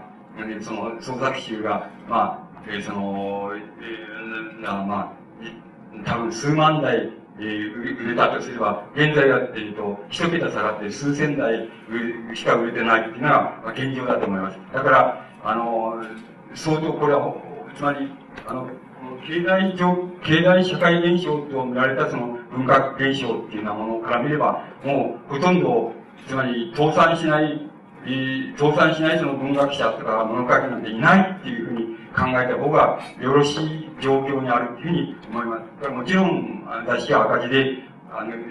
特に自分学雑誌は赤字で発行されているわけです。つまり、それは、うん、経の広告費には、広告にはなるわけですから、出版社にとって、そういうあれはあるけれども、しかし、赤字で発行されているっていうことはもう間違いないことで、まあ、そういう状態でなってきて、じゃ、そういう状態でも、あの、文学の芸術性っていうのは守らなくちゃいけないっていうふうに考えてる人もいるわけですし、それから、あの、いや、そうじゃないっていう、そうじゃないんだって、これは何かが間違えてるっていう、何か、こう、そこら辺のところで純文学っていうふうに、な作品を書いて、しかしちっとも面白くはないし、あの、四期無線っていうふうに読者の方ではなっていて、こんなのはどっかおかしいんだって、どっかで、その、純、文学、あるいは芸術っていうのは概念っていうのはどっかで変わらなきゃいけないんじゃないかっていうふうに考えているその文学者もいると思います。それから、あの、もう、うん、そういう分野とはあまり関係のないところで、えー、やってるその文学者もいると思います。だから、それは人様々ですけども、このいわゆる産業の構造変化っていうものが、あの、こう、なんて言いますか、及ぼすその、なんて言いますか、範囲っていうのは非常にこう、の、広い範囲にわたっていて、で、この問題はやっぱりどういうふうに考えていくのかっていうことは、非常に、あれはどういうイメージを作っていったら、あの正確なイメージになるのかっていうことは、非常に大きな問題であるというふうに、僕には思われます。だから、あの、そこで、この、なんて言いますか、つまり経済白書が言うように、その安定成長をしているっていうふうに、これはあの、生産問題から言っても、労働問題から言っても、そうだっていう言い方ももちろん成り立つわけでしょうけれども、また、裏側から見れば、いつだって、その、どこ、いつ、どこをついても、その、なんて言いますか、その、ああ油っかしい要素っていうのはどこにでもあるんだっていうふうに言い方ももちろんできるわけです。それは多分その二つは一種裏腹になってあの存在しているだろうっていうふうに思われます。ただ、いずれにしろ、その、なんて言いますか、現在の、あの、の日本の資本主義が、あの、に、まあ、先進的な資本主義を全部象徴させるとすれば、あの、それは大変な、の、こう、なんて言いますか、構造変化を、あの、変化の、こう、体験しつつあるっていうことは、なんとなく確からしく思われます。だから、あの、うん、あの、なんて言いますか、マルクスがその、えー、例えば、水車とか風車とかっていうようなものがその冒険時代を、その象徴させするもんだ。それで、例えば、えっ、ー、と、蒸気機、蒸気機、に来て言いましょうか。そういうようなものが資本主義時代を象徴するものだっていうふうに考えるとすれば、今みたいに電子情報産業時代っていうようなものは何を象徴するかって言ったら、超資本主義を象徴するか、あの、何を象徴しつつあるのかわかりませんけれども、それは何かを象徴しつつあるっていうことは、あの、確実らしく思われます。つまり、そういうところに、大体先進的な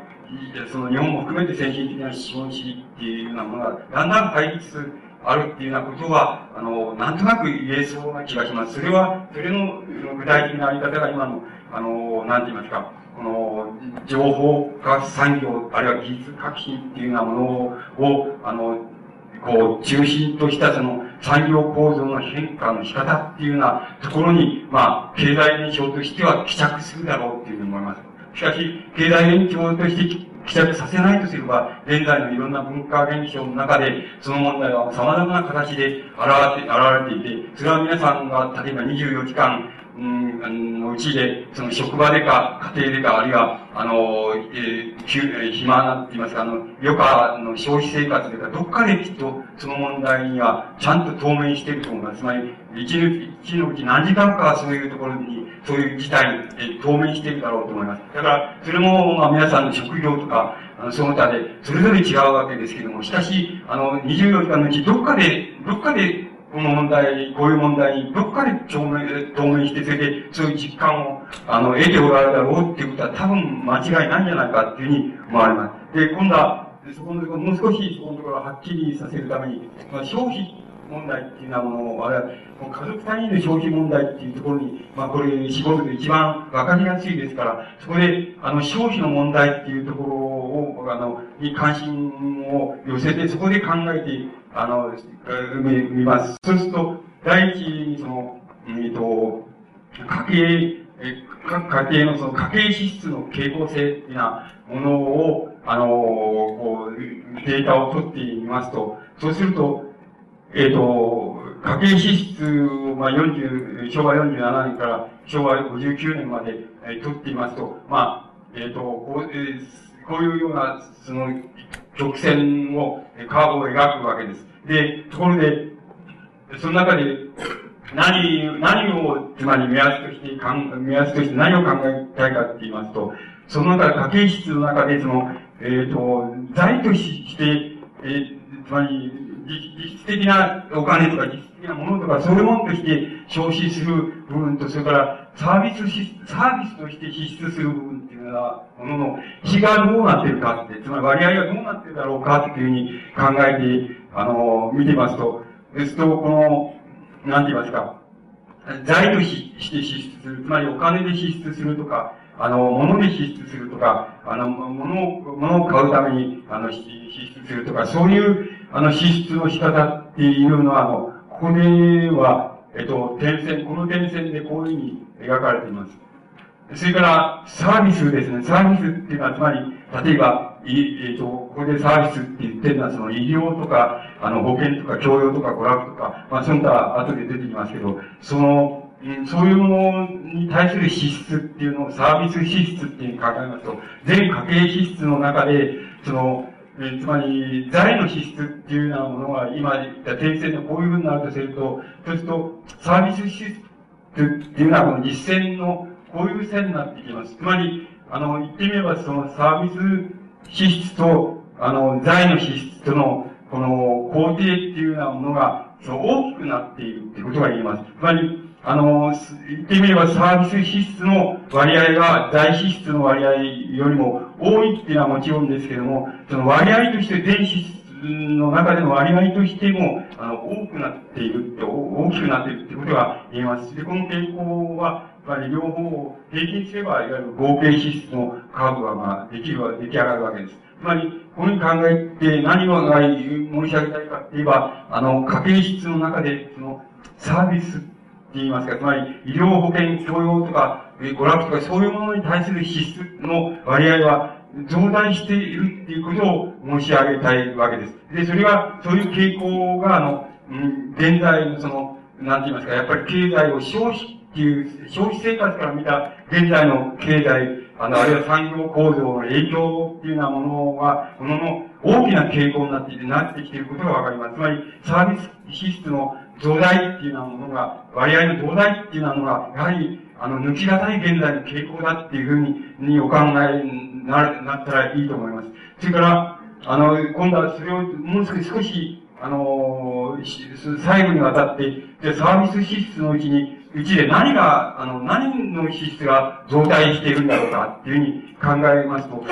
あの、これは、うんと、僕なんかにとっては大変、あの、意外なことであって、ちょっと、えっ、と、そういうことをちゃんと、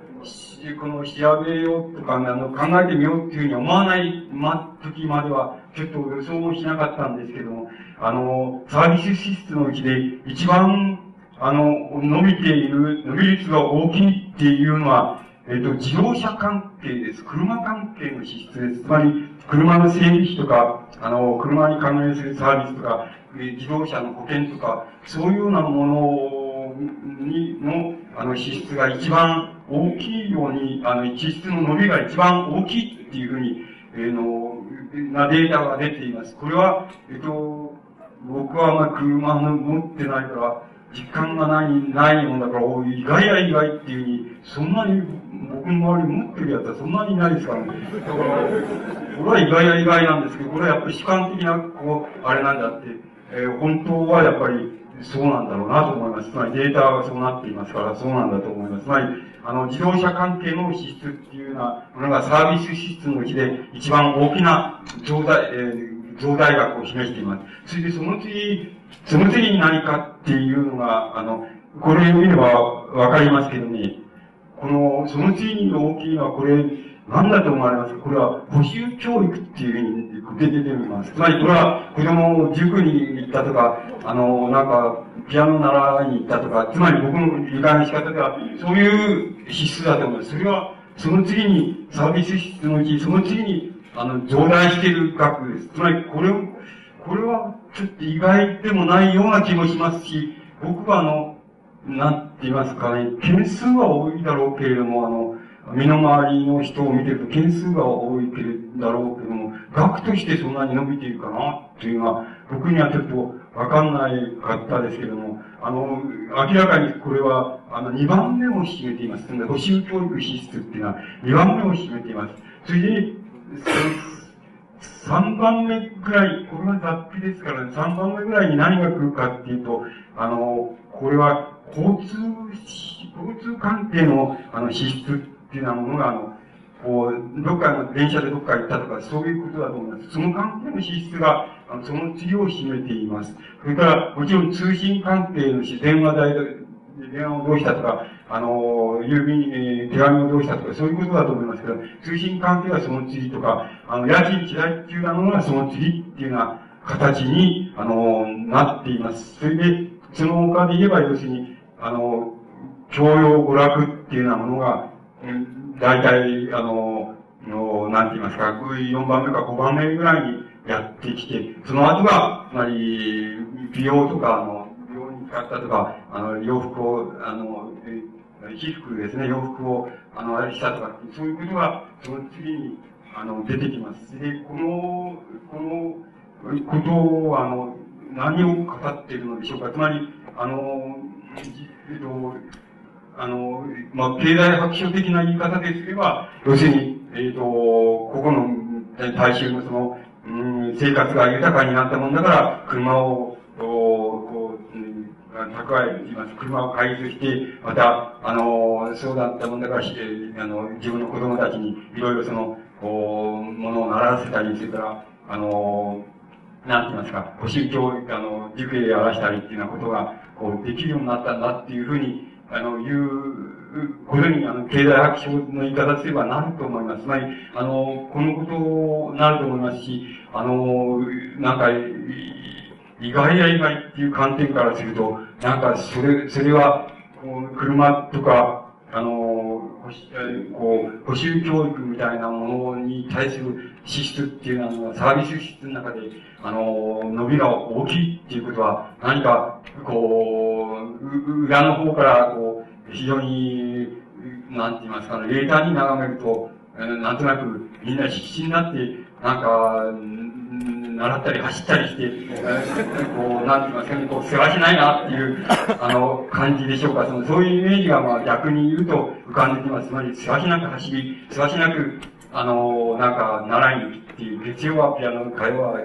絵絵とかっていうか、水曜は塾とかっていう形で、なんか、世話しなくなんか習ってる、そのイメージと、それからせわしなく走ってるイメージと、まあ、両方が思い浮かんで、甚だその殺伐なイメージになっていくわけです。で、これは、あの、僕の理解の仕方では豊かな、えー、豊かな社会っていうふうに言われているものと、その、そのこととは一種、この表裏一体なものだっていうふうに、あの、考えます。つまり、豊かな社会っていうイメージは、あの、イメージっていうようなものは、あの、裏まではやっぱり、スピードを、えー、つまり、人は速く走り、人はの、早く習いって言いますか、やたらに吸収し習いっていうような風になっていることを、あの、意味していると思います。だから、つまり、世話しないなっていうふうに思います。それで、一体全体その、そういう世話しなさの、その時間的な世話しなさ、それから速度の世話しなさっていうのを、誰が、何が支配してる、誰が操作してるんだっていうふうになっていくと思います。まり誰が操作してるんだとか、何が操作してんだっていうふうになっていきますと、なかなかその、誰だっていうふうに、何だっていうふうに突き止められないんですけども、一番あっさり簡単な言い方をしますと、あの、非常に大きな機関、大きな産業の中で大きな部分を占めている、あの、生産産業っていうようなものの、要するに、なんて言いますか、あの、その、生産のスピードって言います。スピード時間って言いましょうか。つまり、大きな産業を、例えば、日本で100社なら100社をピックアップして、で、あの、その100社の、こう、なんか、生産の度合いを占めている時間って言いましょうか。多分、その時間が、要するに、全体の、私たちがせわしなく走る時間を本当は支配してるんだ。つまり、大体それに習わんとして、あれ、そこが一番根本原因になって、だんだんその、死を抹殺に至るまでみんな世話しなくなってるっていうふうに考えるのが一番あの、えー、簡単な考え方です。つまり、あの、大きな、あの主要な産業の産速度っていうのは、速度と時間って言いますか、それが、あの、全体の時間を支配してるだろう。だから、別に急がなくたっていい人だっていう、あの、い急いで行っちゃう、駆け出しちゃうっていうことになりますし、そんなにたくさんあの、寿命は大体伸びてるわけですから、そんなたくさん知識教養っていうのは、吸収しなくてもいいだろうと思うんですけども、何か知らないけど、やっぱりすわしなく、あの、こう知識教養、その、あれを身に身につけってなことをすわしなくやるっていうようなことになってしまっているんですけど、それは別に、その、父親、その家庭の父親、母親が悪いっていうわけではなくて、根本を言えば、あの、非常に主要な産業のその時間とスピードっていうようなものが大体波及して、そういう社会の全スピードを、大分のスピードをあの徹底していくっていうふうに考えるのが一番、あの、常識的に言えば、あの、一番いい考え方だって、あの、一番妥当な考え方だっていうふうに僕は思います。ただ、そんなことを言ったって、自慢なんじゃないかと、つまり、えー、ここの父親、母親が、あの、えー、なぜ子供をせつかせるのかって言ったら、父親、あの、父親、母親、あるいは父親のその、勤めてる会社のその、スピードが大体速いんだっていうふうになって、そうすると、誰、次は会社の社長っていうののスピードは誰が決定してんだって、その時の、その会社の生産が決定してるんです。しかし、その生産を、また、に影響を与えてる、その、また、その上の生産会社があって、そこのスピードが決定して、その社長のスピードを決定して、で、従業員のスピードを決定して、その従業員の家庭のスピードを決定してって、子供のスピードを決定するっていう、大体こういう具合になってる、こう、辿っていきますとそういう具合になりますから、大体そういうふうに考えるのが常識的な考え方だと思います。で、これが、あの、ササービス支出のうちで何が伸びているかっていうことの大きな要因だと思います。つまり、あの、ここまであれしてきますと、え実にその、確かに、あの、こうデータが示す通り、えー、日本は世界第2位のその、えっ、ー、と、国民生産の額を持っている、そういう経済大国に成長して、それから海外資産、純資産が世界第一だっていう、そういう、あの、国、急成長を遂げてしまっている、そのイメージはなるほど最もであるっていうふうに、最もそう、その通りだっていうふうに、えー、あの、ことに、えー、と、表向きは、あの、なっていくと思います。それで、そのことは、あの、よくよく、なんかあの、細部のイメージまでも含めて、その、あるいは実感的なイメージまでも含めて、あ、よくよくその、なんか、再に、再構成していかなきゃいけないっていうふうに思われます。それで、この、サービス支出っていうのがどうして、あの、なんて言いますか、あの、伸びていくか、そしてどうして、その情報化産業の、技術が伸びていくことと、それからサービス質が伸びていくこと関係あるかっていうことを考えていますと、その、えー、情報化技術が進歩したことで、あの、サービス業って言いますか、サービス支出っていうもの、あれ、サービス業、支出の元になっているサービス業が、あの、非常に、あの、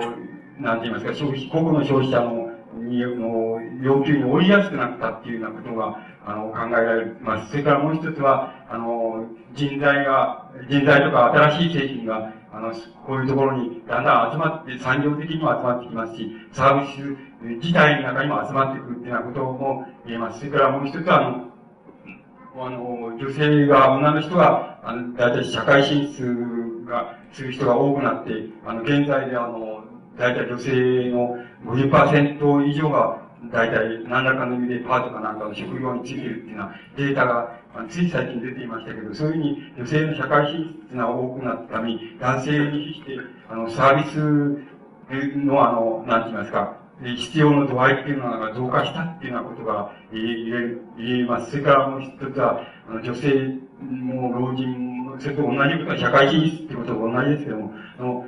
あの教養とか娯楽っていうようなことが、あの、の機械とその設備っていうのが増大していったっていうようなこともわかりますし、もう一つ逆のことを言えば、女性の社会進出が、あの、まあ、例えば、あの、現在で言えばその、えー、男性、男性も、同じ能力の男性の、例えば、6割の給料で、あの、女性だったら雇うことができますから、あの、雇われていますから、だから、あの、安いお金で、あの、なかなか質の、高度な質を持った女性の労働者って言いますから、あの、を、あの、こう、労働力を獲得することができるようになったっていうようなことも、また、あの、こう、サービス支出の増大に影響があるっていうのが、それでこれは、僕らから見ると、あの、割合に実感的にわかるところがあるんですけど、若い、あの、例えば今の20代、10代、20代の、あの、若い人たちっていうのを見てみると、あの、なんて言いますか、こう、例えば昔ならば、あの、アルバイトして学費の足しにするんだとか、あの、なんて言いますか、食食費の足しにするんだっていうような発想をして、アルバイトするっていうようなことは、ああったことはありましたけれども、あの、今の若い学生さんを見てるとそうじゃなくて、アルバイトした金でもって、あの、衣服を買うとか、あるいはこの髪を整えるとかっていうふうに、その、それを使っています。それで、そんなのは、例えば、あの、衣服なんか着なくたって、アルバイトなんかしなくて、着なければいいんだ、いいじゃないか、というふうに言いたいところですけども、でも、そうじゃなくて、僕、自分の子供を見ててもそうですけど、やっぱアルバイトして、なんか、注文、あの、洋服買ったりとか、この、化粧したりとか、送信をあれしたりとかっていうふうに、あの、しています。で、これは、あの、なんか、その、いわゆる、若い世代っていうのはそういうことに対して、その、いい言い方をすれば積極的になったっていうことになると思います。悪い言い方をすれば無駄なことをしてるじゃないかっていうことになるでしょうけど、あの、いい言い方をすればそういうことに対して非常に積極的になったっていうようなことが言えるんじゃないかと思います。つまりこれらの、あの、申し上げてきました要因っていうのを全部総合して、えー、いきましてですね、それで、あの、一つの日本の現在のその、資本主義社会っていうようなものの、その、イメージを、あの、できるだけその、なんていうか、あの、ああの、こう、微細にその、作り上げていいくっていうことが差し当たって、その大きな課題なんじゃないかっていうふうに僕は思います。つまりそれはなぜかと言いますと、あの、大体僕らの年代、あるいはそれ以上の年代っていうのは、あの、顕著にそういう傾向が、あの、まあ、僕なんかも含めてあるわけですけども、大体、うん、えっと、えー、のしたるその、なんて言いますか、体験っていうのが、えっと、いくつかありまして、例えばそれは、その、戦争が終わった時に敗戦の体験だとか、その、あって、それから、例えば、その、僕なんかですですと、その、まあ、えー、60年の体験があってとか、70年の体験があってとかって、こういうふうにあれしていきましてですね、えっ、ー、と、85年っていうものの、現在のイメージを、その、作るのに、やっぱり60年と、60年代とその、80年代のその、どっかの、その、なんか、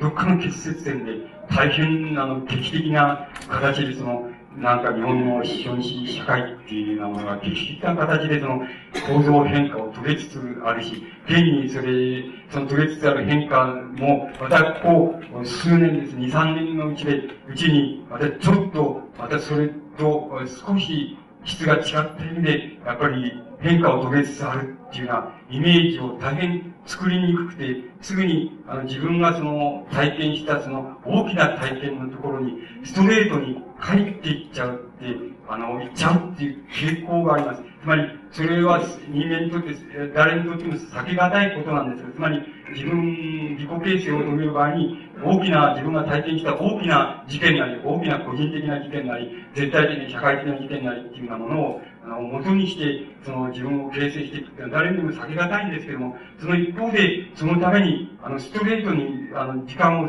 スッと取ってしまうと、どのくらいその、えー、その中間のその歴史的な社会の変化っていうのを読むことができないっていうことがあります。つまり、読めないっていうことはたくさんあります。つまり、あの、そういうことにはたくさん当面します。つまり、僕らでも、えー、例えば、それじゃあ、あのー、なんて言いますか、えっ、ー、と、その、よく例えば60年、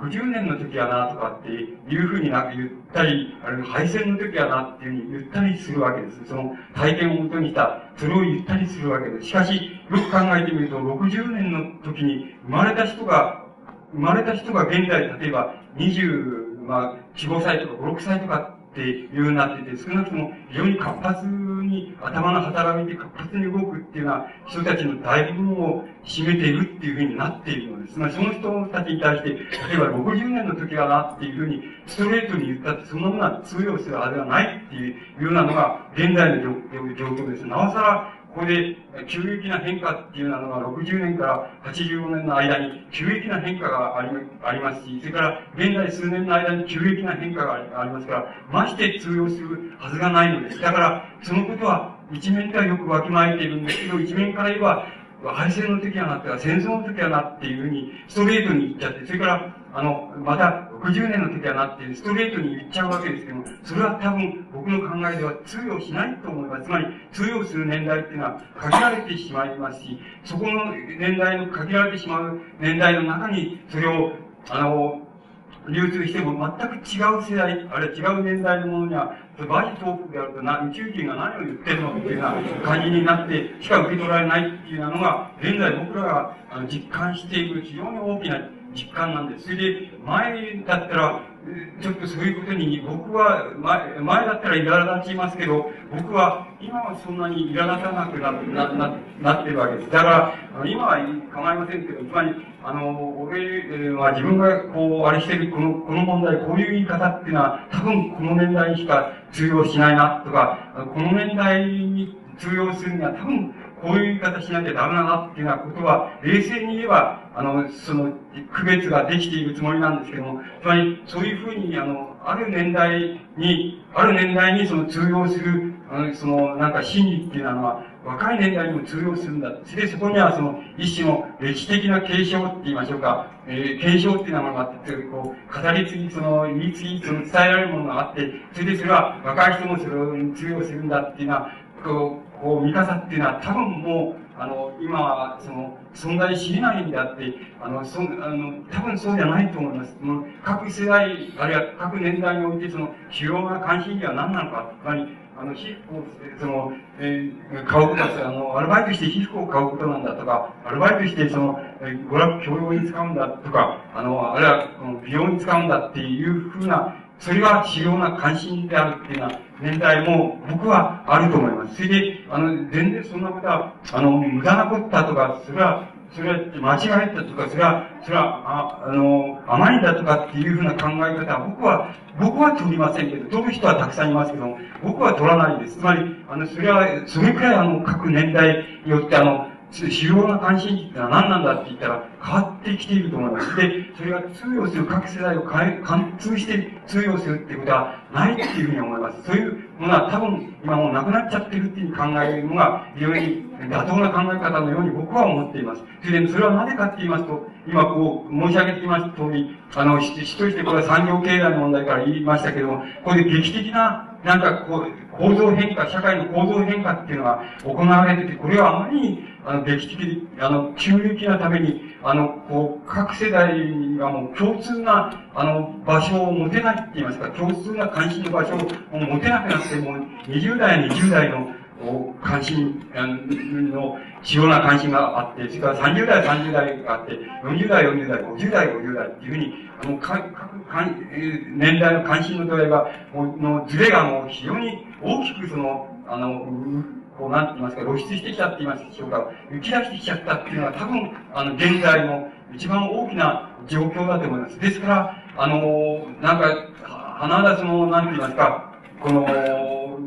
心もとないことになっているっていうふうに言えば、大変心もとないことになっていて、世代間をこの貫徹する問題意識なんか何もないよっていうようなことになってしまっているように思いますし、また逆な観点から言いますと、この急激なあの構造変化っていうものがどういうところに行くかっていうことは大変あの、注目に値するし、またそれがどこへ行くかっていうことに対して、できるだけそれぞれの人が、あの、できるだけ微細なイメージ、つまり微細な現在の、現状のイメージっていうのをこしらえてって、そこで自分の実感をその中に補ったり、あるいは自分が考えたことを補ったり、あるいはこういう、あの、で、時々出てくるデータっていうようなものも補ったりしながら、まあ今社会、現在の社会っていうのは、まあ、イメージで言うとこういうふうになってるなっていうようなイメージが絶えず皆さんが自分でこしらえては壊し、こしらえては壊しして、そういうイメージを持っているっていうことは、多分その、この迷路のような現在のその、なんて言いますか、転換、こう、大構造転換期みたいなものにその対処する、その、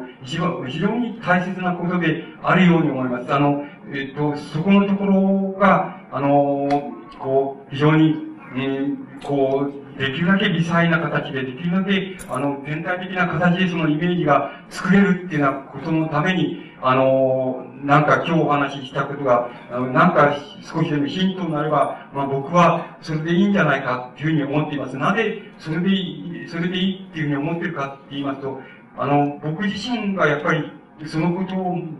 自分に、なんて言いますか、もっとはっきり掴みたいって言いますか、もっとはっきり掴んで、あの、こう、それが分かりたいって言いましょうか。分かって、分かってみないと何が、なんだかさっぱり分からないっていうのは、その、迷路っていうのをどこ至るところで感じているので、だから僕自身はもう、そこのところを非常に微細なイメージっていうのを作りたくて仕方がないもんですから、まあ、この、こういうことに、まあ、一つの関心を持っているわけで、あの、それ以上のことは僕にも今、見事にできないところなんで、そこのところをもう微細に微細にってできるだけあの正確に微細にっていうイメージをできるだけ作って、この見通したいって言いましょうか、見通しははっきりさせたいっていうのは、そういう願望があるものですから、まあ、そういうことの問題の中で、あの、今日のお話みたいなものがあの出てきたわけです。だから、あのそこのところで、あの、皆さん、皆さんなりにその、そういうイメージをこしらえて、あの、思いがけないところは、なんか、これは違ってたなとか、思いがけないところでちょ俺の直感と合っていたなとか、そういう様々なことを確かめながら、その、あの、そういう明瞭なイメージを持って、えー、あの、い、っていくことに、その、なんか、少しヒントを与えることができたら、まあ、僕は、あの、それでよろしいっていうふうに考えております。あの、これで簡単ですけども、終わらせていただきます。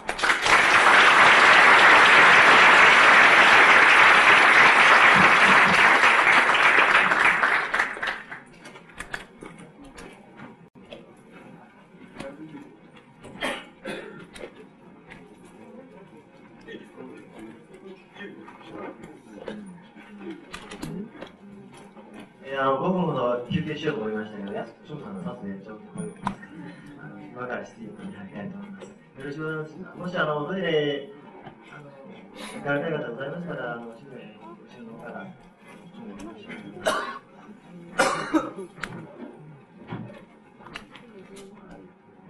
えっと、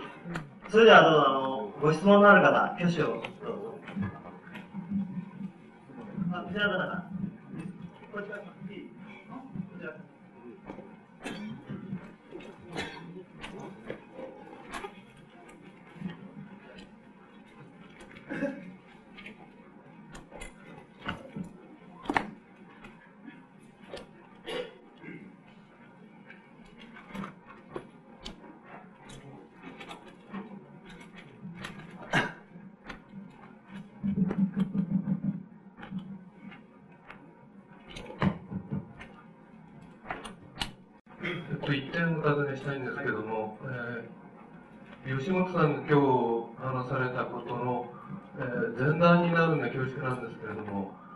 最初に現在の市民社会と国家の関係について、えー、モデルとして示された丸と四角のところなんですが、あの市民社会に対する国家からの干渉線ですね、これが非常にこうこう厳しくっていうか、きつくなってきていると。で、それは実感としてあるわけですけども、その、国家からの干渉の問題をですね、あの、吉,、まあ、吉本さんの表現を借りれば、もっと実際に具体的に捉えるには、どういった手順でこう考えていったらいいのか。で吉本さん、その30%ぐらいこう支配されてるんだっていうふうに言われたわけですけど、そういった数字として出てくるっていうのは、どういう根拠があるのか、えー、そのことをお尋ねしたいと思います。あの、要するに数字としてどう出てくるかっていうのは、要するに検討として僕はそうじゃないかっていうふうに思っているわけです。で、なぜ検討としてそうじゃないかっていうふうに思思うかっていうと、あの、大体、その、アメリカなんかのその出ている数字を見てると、大体40何パーセント、6%パーセントとか、40何パーセントぐらいの干渉率っていうふうに出てるわけです。で、まあ、大体それそれを考えて、えー、大体30%ぐらいじゃないかなっていうふうな数字、あれで、その別に、えー、その30%の数値が別に問題じゃなくて、大体3分の1ぐらいじゃないか3分の1か、あのまあ、えー、4分の3か分かりませんけど、とにかく大体3分の1じゃないかっていうふうな、そういう数字、そういうことで30%だっただけなんです。で、あの、それをどうやって確かめるかっていうことは、どうやって言うかっていうことは、あれじゃないですか、割合に楽なことで、例えば、その、労働、例えばね、労働基準基準法っていうのがあるとすれば、労働基準法が、つまり、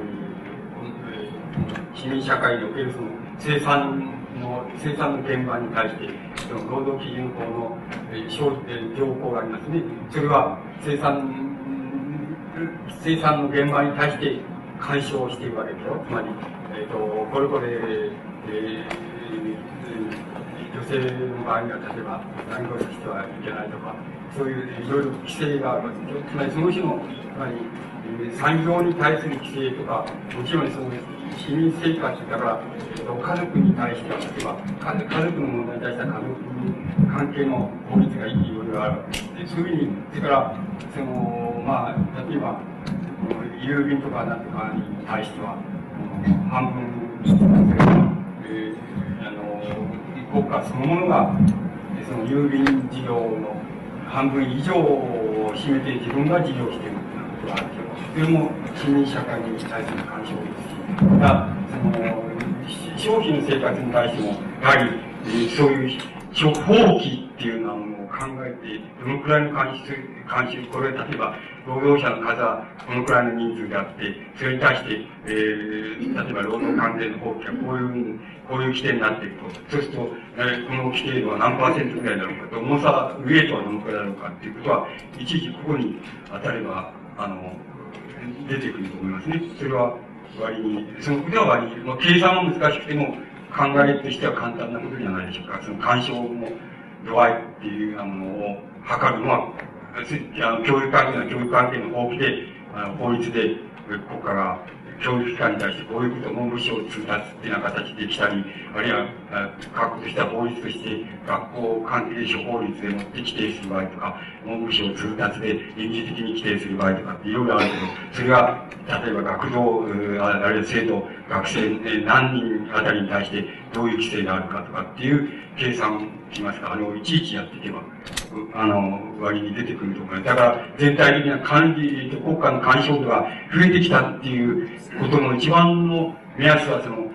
なんて言いますか、あの、一番の目安っていうのは、その、おおよその目安っていうのは、っていうのはあの、法規っていう、法律関係の法規の網の目が、だんだん細かくなってきたっていうふうに考えれば、その目安の度合いっていうのが出てくるんじゃないでしょうか。で、それが、あの、まあ、学生さんの学生生活に対してか、職場、働いてる人だ職場に対して関係して、労働法規とか、その他どのぐらい干渉してきてるかとか、学校の、学校関係に勤務してたら、文部省たちがこういう形に来てるとか、学校法規ではこう決まってるとか、そういうことを、あれしていけば、すぐに出てきますし、だから、一応どういう形で一番干渉が分かりやすく出てくるかっていうと、それが大きな網の目が、あの、各分野で細かくなってるっていうことから、一番分かりやすい目安が出てくるんじゃないでしょうか。よろしいでしょうか？次は。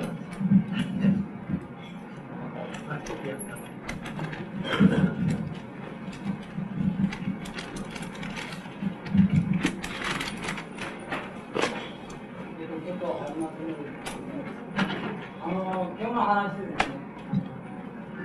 イメージとして非常にあのこれからの世の中が忙しくなっていうか時間に追われるという、そういうイメージがあるんですね。で、そういうことが豊かさのあの裏腹というふうに言われたと思いますが、あのちょっとあの話が飛びますけども、えっと、領館のことを、えっと、新潟でお話になっているわけですけども、私、あの話の中でですね、あの、自然、自然性っていうことで、私自身もすごくそれに惹かれるわけですけども、そういう社会全体が非常に忙しく、あの、なっていく中で、えー、それに、あの、巻き込まれないっていうか、あの、逆らうこともできるわけですね。はい。そその、そのことが、そのことは、その自然なのかですね。それとも、社会、社会の動きの中で、その、やっぱり、順応しながらですね、その、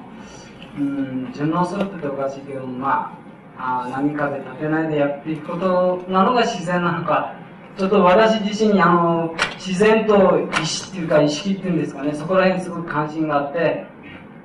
吉本さん自身のこう、まあ、生き方のその価値の選択ですね。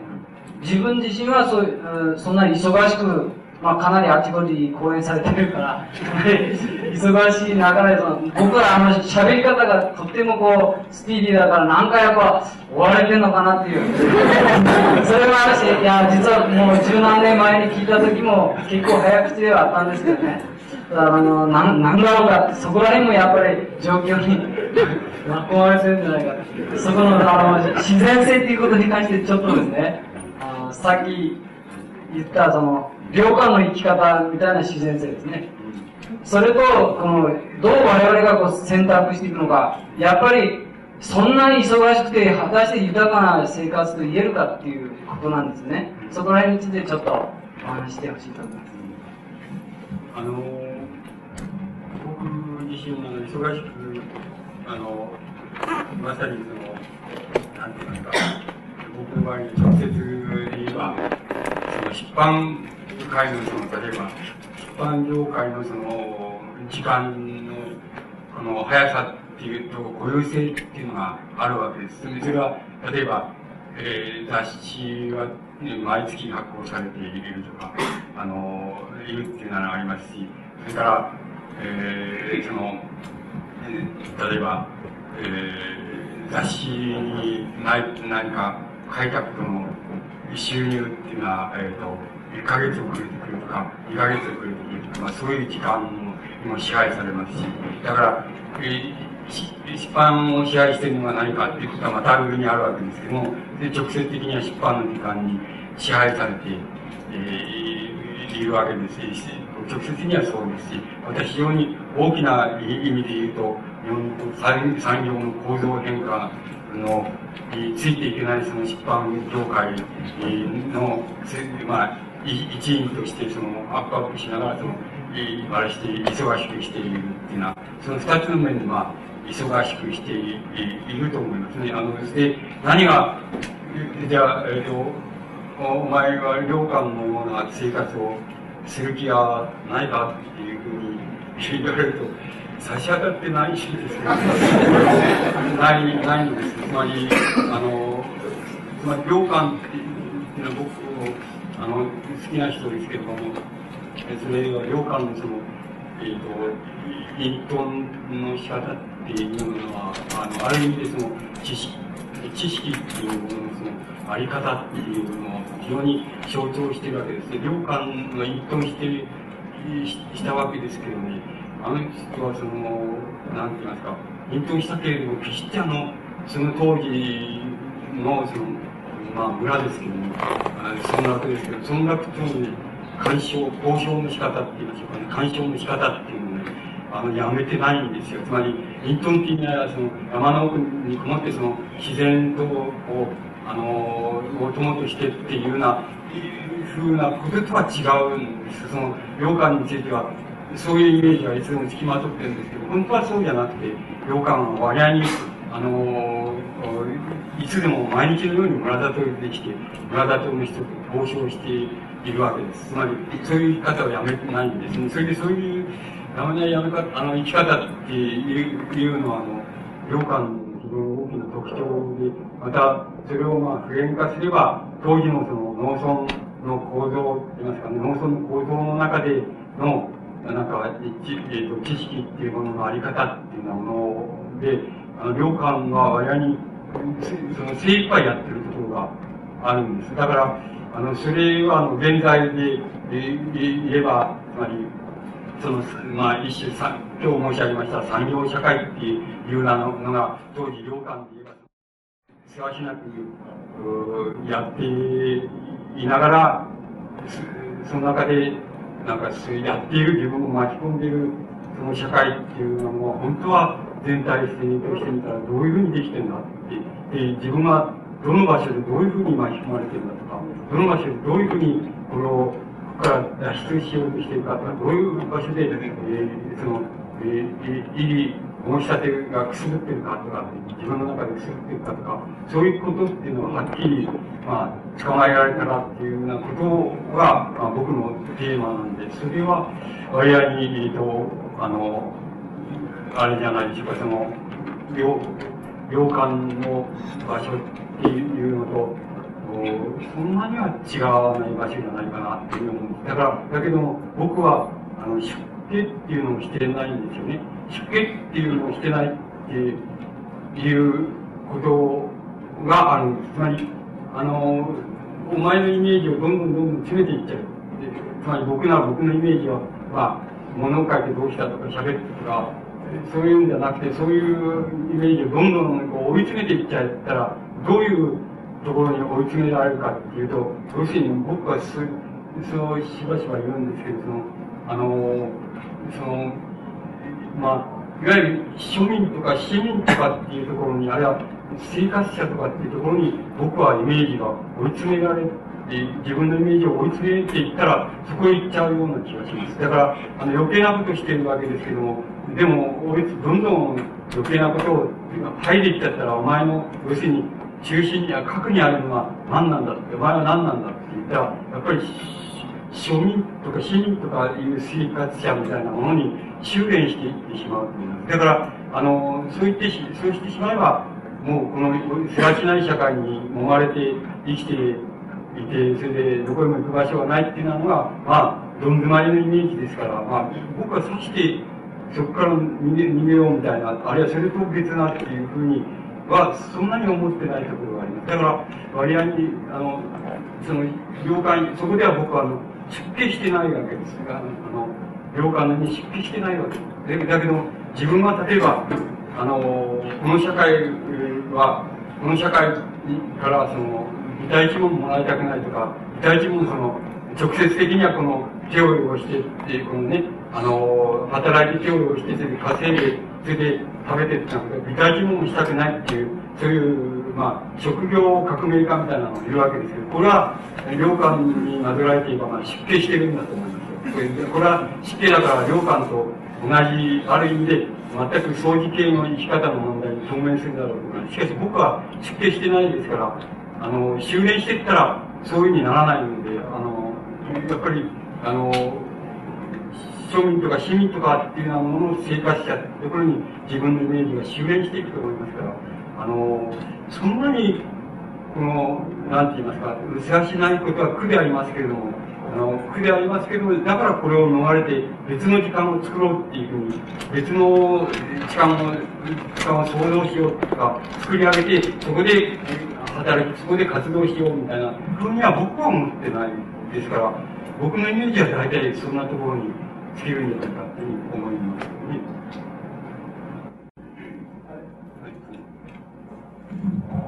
僕はあのそのまま言わせてい。ただきます。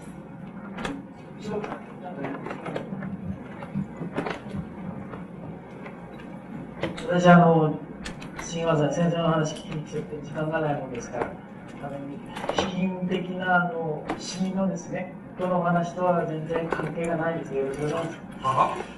先生は昔あの、スマートボールとか、パチンコの、まあ、プロの国に貸したっていうようなお話も聞いたことありますし、あの、で、それが一つ。最近先生は、あの、もう忙しいと思いますが、パチンコをやる機会があるかどうか、すごいですね。それとあの、まあ私は自営業というのを宮崎県でやっておりまして、今日は7時に出て記者で来ましたんですが、まあ、またすぐ5時20分の記者で帰られたので、失礼するわけですけども、ストレスというのがたまると思います。私もあの、社員を使ってですね、まあ会社を小さな会社経営してますが、まあ、先生はまあ、分泌業というものを、まあ、何十年とやっておられて、その中であの先生はテレビも好き、私も好き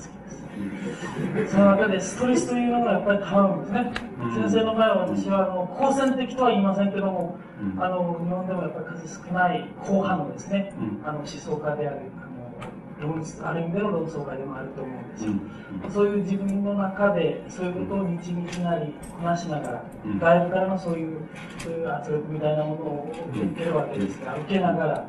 まあ、ストレスが人間弱いもんですから私の場合もたまります。先生の場合はストレスというのはテニスを若干やられるというような話も私の中でも聞きましたけども自転車をこいだりというようなことも一つの体力をました場合ではありますけども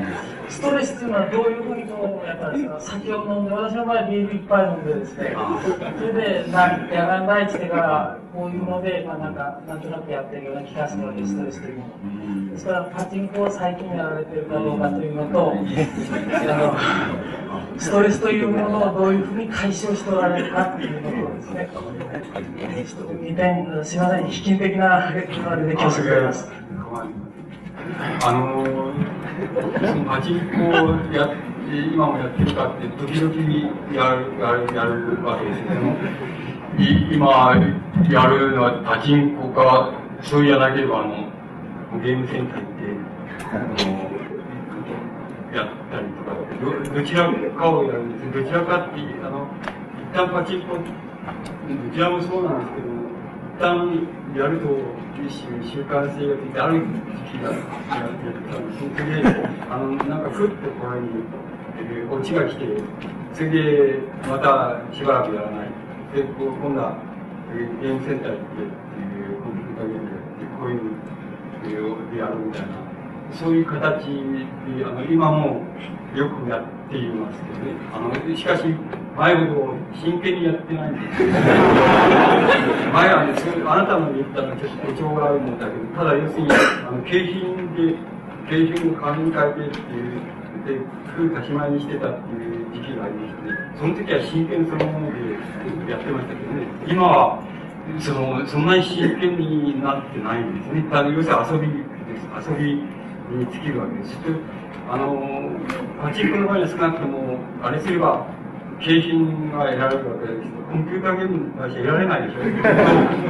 あの、それ、あれはものすごく面白いと思う。つまり、得られないけれども、あのコンピューターゲームの方が面白いっていうか、あの、こんな面白いと思う時もあるんです。だけど、あの、そうかと思ってある時になると、こんなのただ、あれしてるだけだっていう感じ、少しは儲かった方がいい感じになる時もあるけど、まあ、どちらかをやってるんですけどね。あの、それで、あの、もう一つその、こう、なんて言いますか、あの、ただ、そのね、前と、あの、変わったことは、つまり30代の頃だったと思うんですけど、その30代半ば頃だったと思うんですけど、つまり多少そういう意味で真剣にやって、その、金に変えてみたいな、そういうだけど、今と違うもう一つのことはね、あの、まあ、遊びになっちゃったっていうこともあるんですけど、ただその遊びにね、今度はあの、なんて言いますかね、年、年齢っていうと、もっとあれですと、老いっていうのが、やっぱり加わってるような気がするんです。ですから、あの、なんか、コンピューターゲームの場合でも、その、パチンコの場合でも、なんて言いますかね、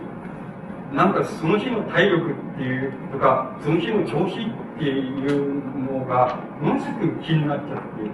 あの、だから逆に、じゃなくて、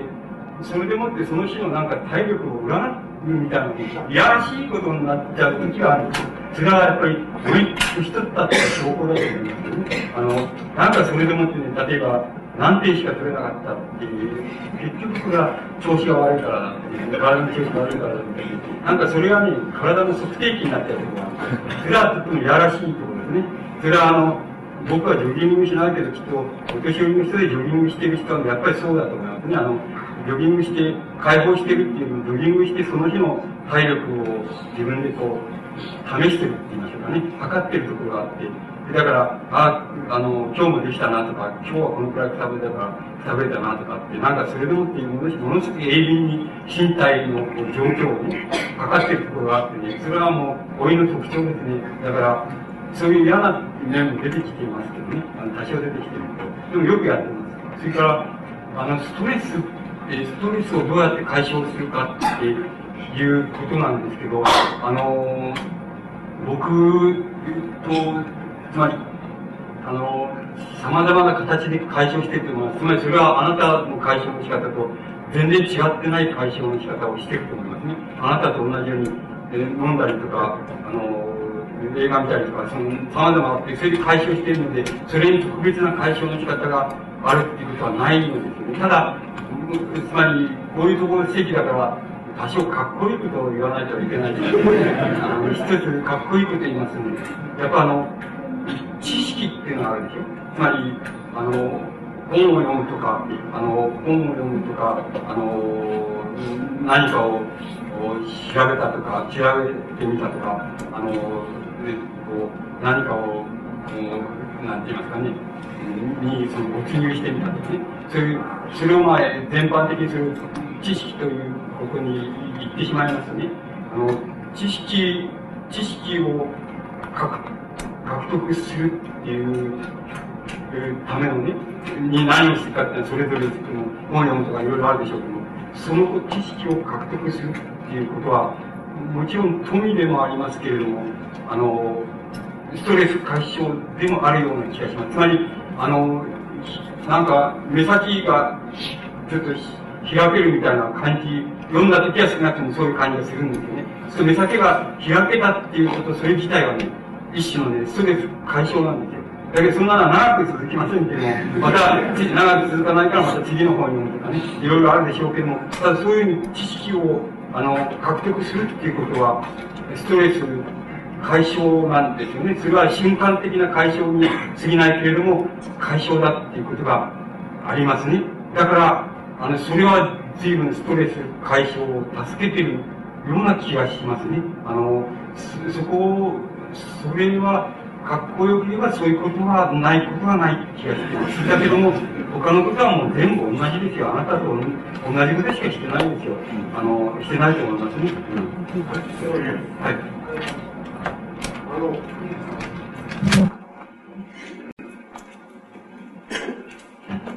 の、さっきですね、あの、こちらの方が、あの、豊かな社会と裏腹に、世話しない社会。私はこの世話しない社会から、わしは降りたと。わしはやめたと。そういう生き方をしたいと思うんですが、その、そういう生き方のですね、えー、方法としてですね、一応どういうことが考えられるんですかね。私も私なりに考えたんですわしはやめた、わしは降りた。そういう生き方。あの、つまり、あの、例えばこう、農村なら農村っていうのを例にとりましょうね。そうすると、のえっ、ー、と、まあ、農業人口っていうのは少なくなる一方ですし、ですし例えば、えー、よく農農村の若者たちはみんな都会出て行っちゃって、まあ、仮想地帯みたいなものがあるっていうふうに言われてます。つまり、言われてることがありますね。そうすると、その、例えばそれを一例として取りますと、その、なぜ仮想地帯ができるかって言いますと、要するに若者、あるいは農村の人たちが、やはりあの、忙しい時間の方へ行っちゃうっていうこと行っちゃうからそこが仮想地帯になるってことを意味すると思いますね。で、農村っていうのは様々また違う時間が流れてると思いますね。そのその時間っていうのも、あの、極端まで追い詰めてしまいますと、あの、極端化していってしまいますと、農村の時間っていうのは、つまり、これはアジア的な時間っていうふうに言うことができるわけですけど、アジア的時間っていうのは、特徴は何かっていうと、あの千年経ってもあんまり時間が流れないっていうことが、あの、農村の時間の特徴だと思うんですね。あの、極端化していえばですよ。現代は随分、じゃあ、発達していますますけど、それを極端化してしまえば、農村っていうものの定義は、その、あの、つまりアジア的時間が流れてるんだと。アジア的時間とは何かって言ったら、少なくとも千年経ったって、さほど、あの、スキーのね、耕し方が改良されるわけでもないし、あの、種をまく技術が、その、あの、食い違うわけでもないし、毎年同じ時期にが来るとする種をまきっていうのをやって、それで生活もさして変わり映えはないっていうような形で、時間、それをまあ、無時間というふうに近いといえば、時間が大変ゆっくり、数千年をかけてゆっくり流れている、数千年経ってわずかにちょっとだけ、こう、ね、ヤンマーディーズとか、興奮期をその、入れたとか、そういうわずかに変化したとか、それでも千年経ってるってことになりますね。しかし、だから、それは非常にゆっくりした時間に流れてるってことになりますから、僕は、その生き方として言うならば、その、つまり、あの、その降りたとするならば、どこへ行って降りるんだって言ったらば、やっぱりそういうところへ行って降りるっていうのが、一番考えやすい、あの、折り方、あの、方だっていうものですね。そうすると、いや、そ、そこで、いやどうやって食べていくんだっていう問題が、非常に大きな工夫の問題になると僕は思いますね。で、それは、なぜ工夫、前なら工夫する必要はないのだって、そこ行ってやっぱり耕せばいいんだっていうふうになるけども、僕の考えでは、現在では多分そういう形で行って高い、あの、自分は農村の仮想地帯に土地を借りて、あるいは買って、それでそこに小屋を建てて、そこで農耕をやって、自分の食い分だけ食って、あれして、あの、食っていこうって時間、あれから降りた、社会から降りたっていうふうに、えー、そういうやり方を知っても多分来るのは大変きついんじゃないかっていうのは、それはなぜかって言いますと、あの、高度な、そういう産業社会の影響っていうのも、農村は、あの、間接的に受けていますから、そこの変化のギャップでもって、あんまり、本当には降りられないっていうのが現状じゃないかと思います。仮想地帯でも、本当の降り方はできなくて、だから本当の降り方をするには、ちょっとだけ工夫しなきゃいけない。つまり、工夫っていうのは何かっていうと、どういう工夫かって、いずれにせよ根本は簡単なことだって、産業社会からなんか少しはあの、余計にせしめていく方法でもって農業をやるっていうようなね、そういうことをどっかですれば完全に降りられるっていうふうに。あの、あの、それは完全に降りられないことじゃないかっていう言い方もできるけど、僕はそこの粒だけつけておけば完全に降りられる。そこをよく理解してれば降りられる。それで、えそうじゃなくて、ただもう、農耕すればいいんだっていうふうに考えていったら多分、それは降りられないっていう、こういうなれて僕は思いますけど、ね、それが一番考え安い考え方じゃないですか。それからもう一つの考え方は、やはり、あの、なんて言いますか、この幻想として降りるっていうことだと思います。つまり、あの、観念と精神として降りるっていうことは、僕の考えでは、やろうと思えばできないことはないと思います。つまり、あの、精神だけは降りたよっていう降り方で、実際は、例えば、せわしなく産業の時間に支配されて日常生活を送って、勤めに帰ってきてってことやっているけれども、あの、自分の精神っていうのは、つまり自分の精神が考えるその日その日考えることの主要なことは、もう全然それとは関係ないことを考えたり、感じたりするように自分は降りるっていう降り方は、やっぱりできないことはないと思ってます。つまりそれはしかし、やはり先ほどと同じ農業の場合と同じで、多少その通路をつけとかないと、通路を自覚的につけとかないと完全には降りられない。影響を受けちゃって潰されちゃうってあるから、やっぱり通路は自覚的につけといて、ここだけは、あの、ちゃんと通路はついてる、あの、つけとくよってです。あの、だけどこっちの分は全然関係ないよっていうような精神の、このね、世界の自分の世界の持ち方を精神的にするっていうことで、やっぱり観念の上で降りるっていうことは僕はできると思うんですね。そう考えるか。ああ、はい。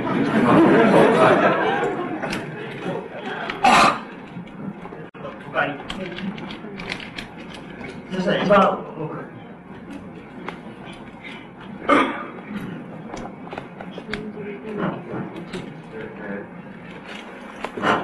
えー、あの先ほどサービスということについて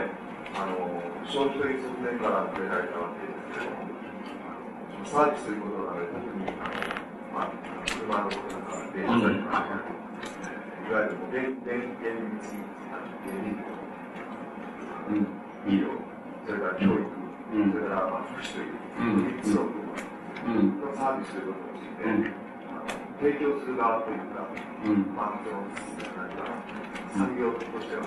産業はちょっとわからないかもしれないけれども、そういう一つ産業という捉え方の中で、はい、これが現在の報酬のなとして、具体的にどういう役割を担わされているか、ということについて、この役所さが今現在、どういうこうお考えになっているか。うん。まあああの、これ、そのサ,、えーと、サービスっていうふうに言われていることはですね、あの、えー、あれですね、あの、古典経済学の概念で言いますつまり、例えば、マルクス流の、マルクスの考え方みたいな、言い方みたいなものを取ってきますとね、大体あの、あれですね、あの、つまりね、どう言ったらいいでしょうか。講義のね、広い意味での、物質の生産ではない生産ですね。そういうことを、ここではサービスっていうふうに、サービス、あるいはサービス産業っていうふうに言ってると思います。あるいはサービスの生産って言ってるものは、物質の生産ではない。あの、それから逆に言うと、サービス支出、消費って言ってるものは、物質の消費じゃないっていう。え言いましょうかね。つまり物質のための消費じゃない。例えば、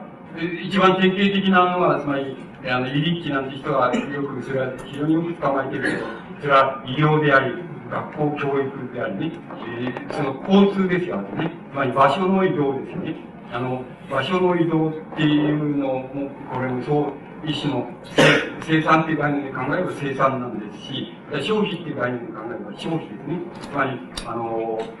こっちからこっち場所を移動するっていうのに、ある時間がかかり、からあるお金がかかるとかってあるでしょう。だから、これはしかし、少しもそれをこっからこっちの場所に移動したからと言って、その別に何か、この、なんて言いますか、なんか、この国外庁増えたとかっていう意味合いの形はないんですね。でもそれは生産であります。つまり、マルクさんから高義な広い意味での交通っていう概念で言ってるものは、やっぱりそうですね、あの、相対的に言って、その、こういう、あの、サービス生産、あるいはサービス消費っていう概念に該当するものだと思います。それの主要なものはどこで使われるかって言ったらば、つまり、医療と、まあ、学校教育とね、それから交通機関、交通、その三つで捕まえると、一番いい捕まえ方になると思います。それで、それがやっぱり、あの、産業の、あの、現在、現在、あるいはこれからの、その、産業社会のその、向かい方の中でもって、大きな、だんだん大きな重要を占めてくる、非常に主要な、あの、象徴になっていると思います。だから、そういうふうに考えれば、サービス、消費と、こっちの家計から言えばサービス、消費、地質ある消費であるものは、これ、業者から言えばサービス生産ですから、つまり、あれですからね、つまり、それは商売をしてることですから、あの、だからそれはどちらからでも捉えられるわけですけども、つまり消費する側からもそれを作ってる側からも、つまり医者の側からも患者の側からも捉えられるわけですけれども、いずれにせよ、あの、それは、象徴的に言えば、その、うん、あの学校医療あ、学校関係、医療関係、そして交通関係っていうようなものに、あるいは流通関係ですけど交通関係っていうようなもので象徴させれば一番わかりやすいんじゃないでしょうか。つまり、えっ、ー、と、古典概念と割合に、あの、対応できるんじゃないでしょうかね。それでよろしい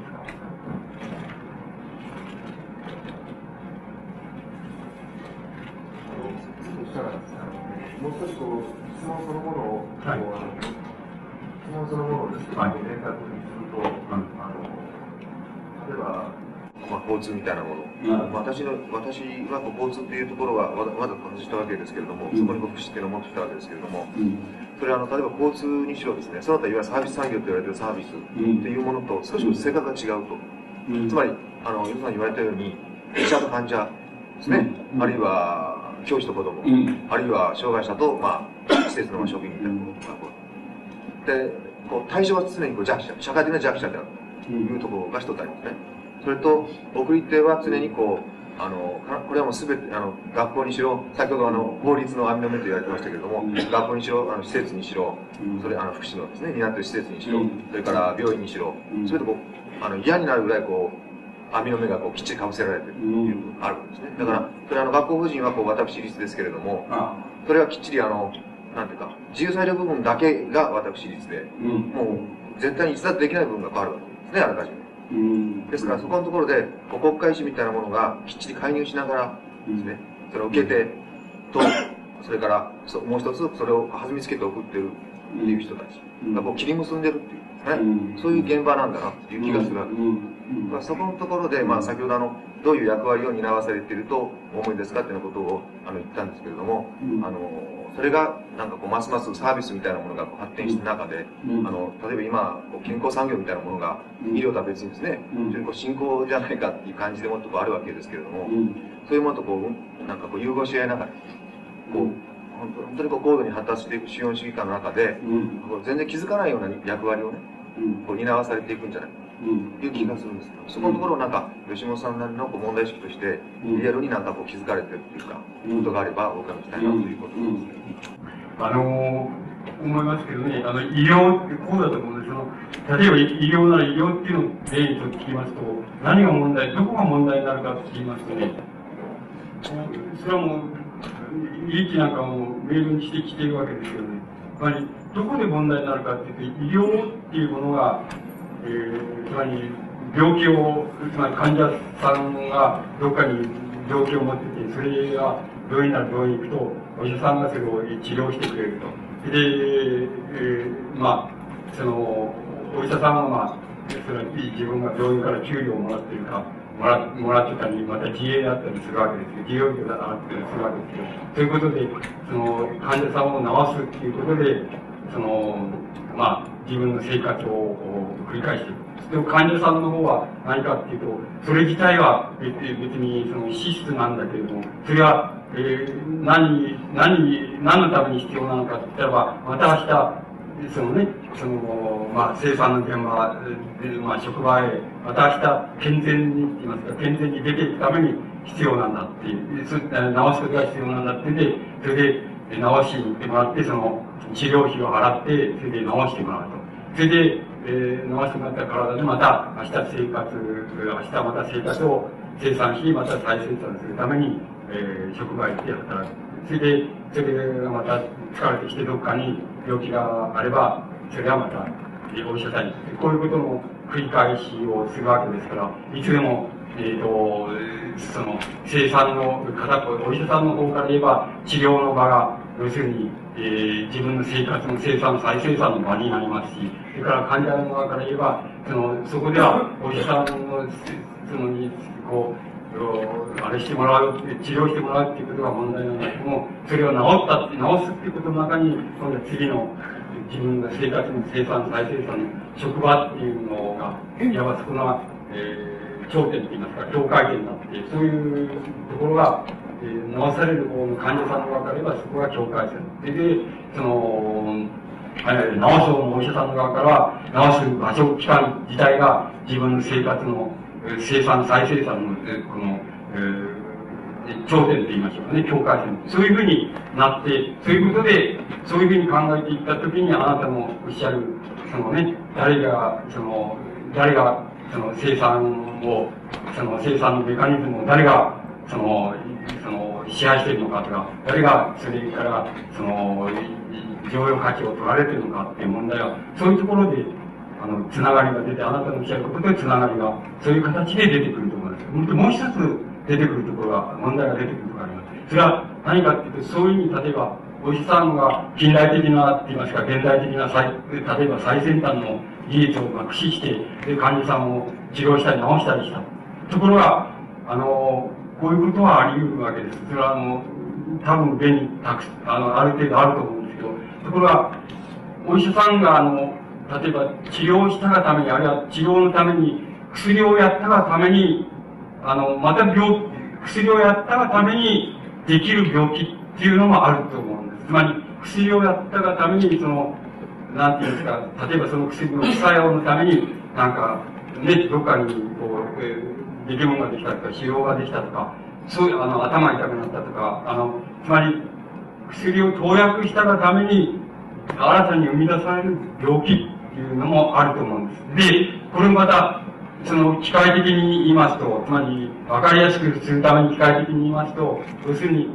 新しくお医者さんに治療して病気を治してもらう目的でもって、お医者さんに治療してもらって、それでもらった挙句に、その、治療したがために新しく生み出された病気っていうのの、この、パーセンテージが、えっと、自然の病気って言いましょうかね。自然にくたぶれたから病気になったとか、あまり働きすぎて病気になったとか、あの、残業やらせられたために病気になったとか、そういうことの病気のパーセンテージを、治療したがためにできる、つまり生み出される新しい病気の方が、その、上回ったとしたならば、したならば、一つ根本的な問題が出てきて、その、治療体系っていうもの自体が、を全く、あの、変えてしまわないと、誰がどう変えるかは別として変えてしまわないと、その治療体系はダメだっていうことになると思います。その問題はもう一つあると思います。これは教育についても同じなんだって、あの、極端に、あの、笑い話的に言えば、例えば、あの、まあ今は大学っていうのがあります、まだありますけども、大学からまあその上大学院っていうのがありますけども、つまり大学院まで、例えば、全部の人が大学院まで、まあ勉強したと。で、学校行ったと。それで、それでも例えば、あの、その社会が、の、まあ、その、社会でその先端でやっているその様々な技術、事務、様々なそのメカニズムにおけるその、おあれを処理するためには、その大学院まで行っても、まだまだ全然その、あの、なんて言いますか、役に立たんというふうになってきて、それじゃあ、大学院で出るのが、例えば25歳なら25歳と仮定しますと、これが、えっと、とにかく極端なことを言いますけど、その、まあ、40歳まで学校行ってたんだけども、まだ要するに、この学校出てですね、社会で行われているその様々なメカニズムの分野で働いても、働くだけの知識が、その、には足りないんだっていうふうになったら、どうなんだ？そうすると、それを極端に言いますと、一生学校に行ってても、まだ役に立てようならなかったっていうなったらば、それは、その、どうすればいいかって言ったら、その学校の教育制度自体を変える以外にないと僕は思うんです。つまり、その問題は明らかに、どっかで、極端なことを言いますと、どっかで生じるはずだはずだっていうのが、いうふうに思いますね。つまり、それは、よく考えてみますわかるわけで、昔は小学校出て働く人がたくさんいたっていう、今、その、その後は中学出て働く人がたくさんいたって、今、だんだんだんだんそういうふうになってきてるわけで、だんだん、ほとんどの人が大学まで行くようになったとかっていうふうに、だんだんなりつつあるでしょう。それを考えれば、す極めて自然にもっと延長して、大学、もっと大学以上でまだ行ったんだけど、まだ、まだ、とにかく足りないんだっていうようなことになった、なる場合っていうのは考えられるわけです。そうすると、一生の半分以上、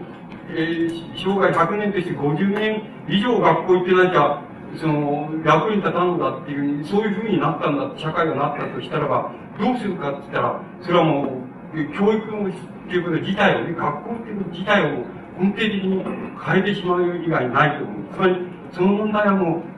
明らかに、あの、どっかでは必ずあるはずだと思う、あの、来るはずだと考えるのが、まあ、非常に常識的に考えやすい考え方のように思いますね。その点のことは、例えばよくお考えになれば、いろんなところであり得ますね。つまり、これ以上、鉄鋼制裁になったって何も作いらないだっていう、あの、まあ、戦争でもした軍艦とか、なんか作りたいやつは作ればいいけども、その、そうじゃない、そんなのに使う、使わないでも、鉄鋼なんかいらないだ。それで、こんな小さな、その、なんて言いますか、その、なんか、電子通信みたいな情報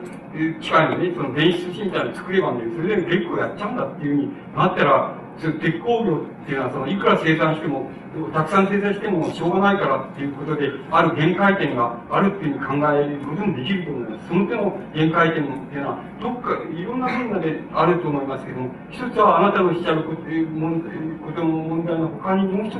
そういうどこに限界点があるかっていうことについては、一つ、その、考えてみるに値するっていうようなことがもう一つあると思います。もう一つはあなたのおっしゃる通りで、そこでそのね、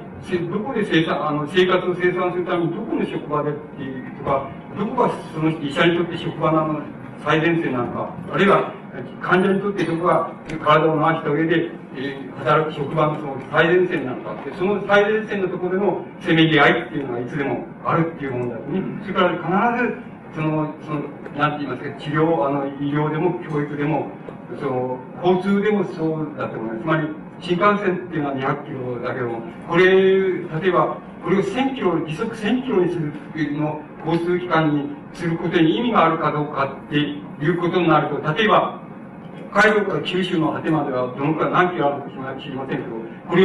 例えば、この、これは例えば、2000キロなら2000キロっていう考えて、そして、日本、少なくとも日本国の端から端まで行くのに、その、まあ、なんて言いますか、例えば1秒で1秒で行っちゃったっていうふうに、えー、あの、1秒で行くっていうふうに交通機関が発達したとする、しますね。すると、1秒で行くことに意味があるかどうかっていうことは問われなければならない。どっかに僕は限界点があるような気がします。それから、みんなが1秒で行ったら、もう、どっかぶつかっちゃうんじゃないかとか、いろいろあるわけです。つまり、その手のもうもう一つ考える、その、なんか、そういう産業っていうとか、あの、そういう目に見えないその、まあ、交通とか医療みたいなものでもそうですけども、そういうものの、あここでいうサービスシステムですけども、そういうものの、その、どっかに必ず、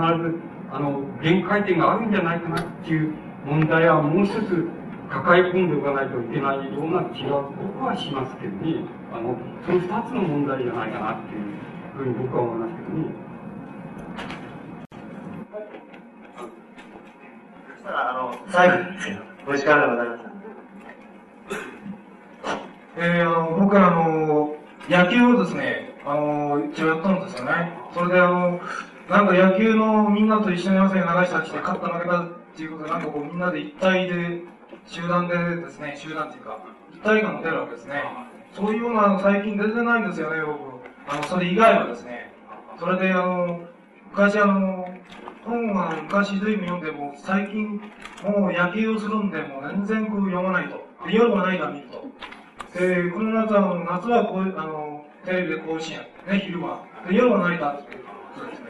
これであの、昔のが多く読んだんですその中には橋川文蔵さんのですね、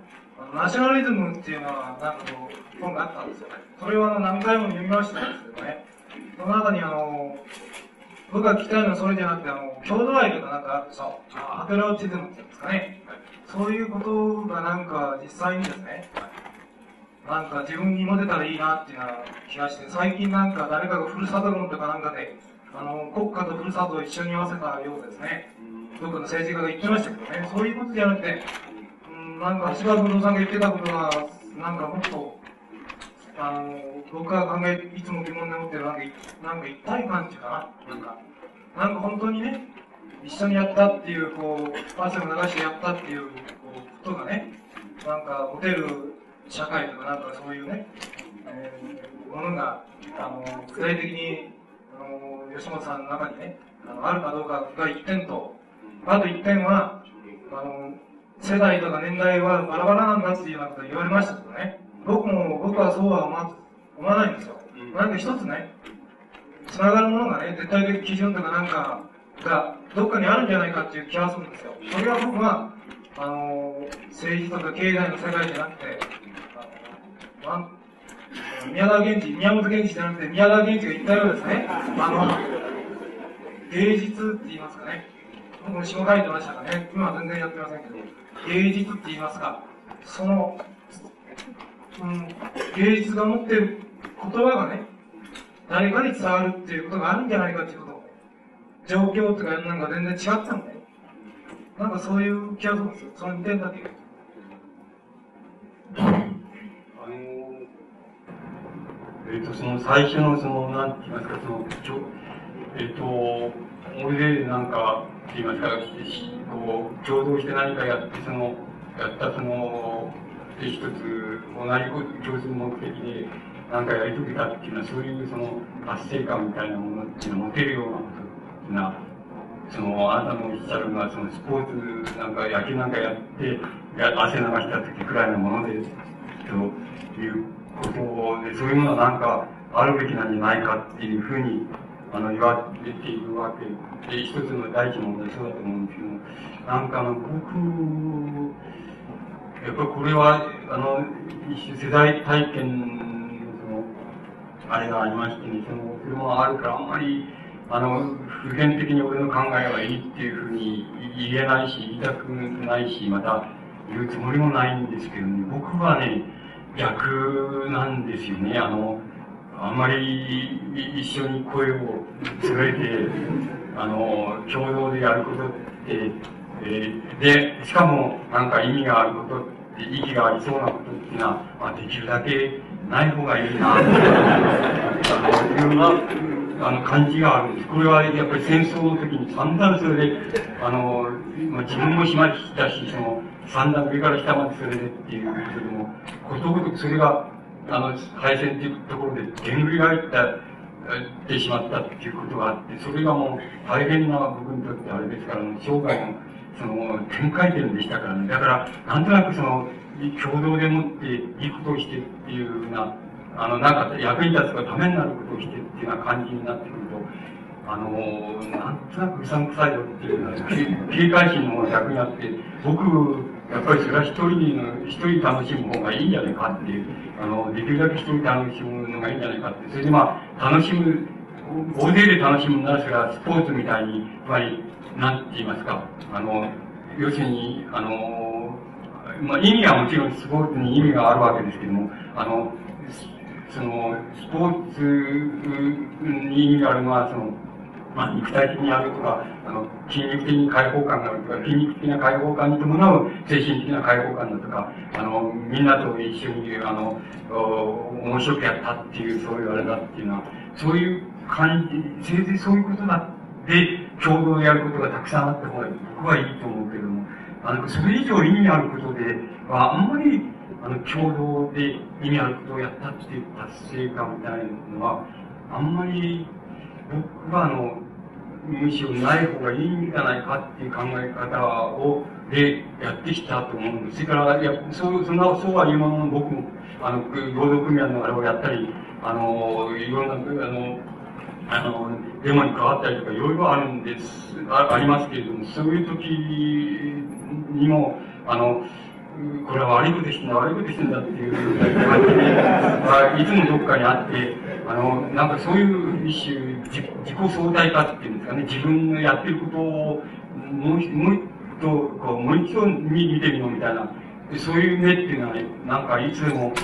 ある、あ、あの、あったように思うそれほどやっぱりね、あの、きついと思います。つまり、あの、日本の社会って、僕はこう、いわゆる日本の社会のその成長面だけを愛しましたけど、つまり、アジア的な意識っていうのは、今でもあるんで、アジア的な共同体意識も今でもありますから、なんか、あの、共同で、あの、いいことし、し、しして、それで、いいことに、を外れると、それがもう、とてつもない罰せられ、共同性から罰せられてしまうみたいな、それ、非寛容だ、寛容でないっていうのは、そういうのは僕はね、やっぱり一種警戒心を働かししますね。あの、だから、多少あなたのおっしゃる、あれと違うじゃないかなっていうところもあります。でも、僕、あの、共同でスポーツやるとか、そういうのは僕、あの、いいことだし、でそこでもって得られる、その、なんか、こう、共同感って言いますか、やったねっていう感じっていうのは、やっぱりそれはそんなにいい感じだなっていうふうに、僕は思いますね、思いますけれども、なんか、それ以上の意味付けを知っちゃう場合には、あの、相当いろんな問題が、こう、僕はあるような気がするんですよね。特に、例えば、えこの頃だとあの、あれでしょう、つまりアメリカ、それアメリカ社会っていうのは、から伝わってくる、あれはあんだりしょうけども、つまり、権、権、権限権とかもう、なんかそういうのがやってくるでしょう。つまり、なんかそうなってくると、僕はちょっと、う、うさんくさいっていう感じがどうしてもしてくるんですね。あの、えっと、タバコ吸う人も許容されるとして、吸わない人も許容されるって。つまり、吸わない人が吸う人の悪口あのを排除するっていうことも、吸う人が吸わない人を排除するっていうこともないっていうのは正当なんじゃないかっていうふうになると僕は思うんです。で、吸わない、えっと、それで、吸うことは害があるんだから、あの、その害を人に及ぼすなっていうふうに、あの、言わ、あの、いう論理っていうのはあるでしょうけども、例えば、しかし、あの、それ以上の害を、その人は許容してるかもしれないのに、どうしてタバコの害だけ、そのね、どうしたら言うんだって、そういう言い方もできる、あの、いくらでもあるんですよ。つまり、タバコの害って、つまり、その中で害があるなんて誰でも分かってるわけですよ、しかし、それでもするっていうのは、やっぱり人間っていうのはそういうんだと思う。つまり、そういう、あの、一種の人間っていうのは動物と違って、あの、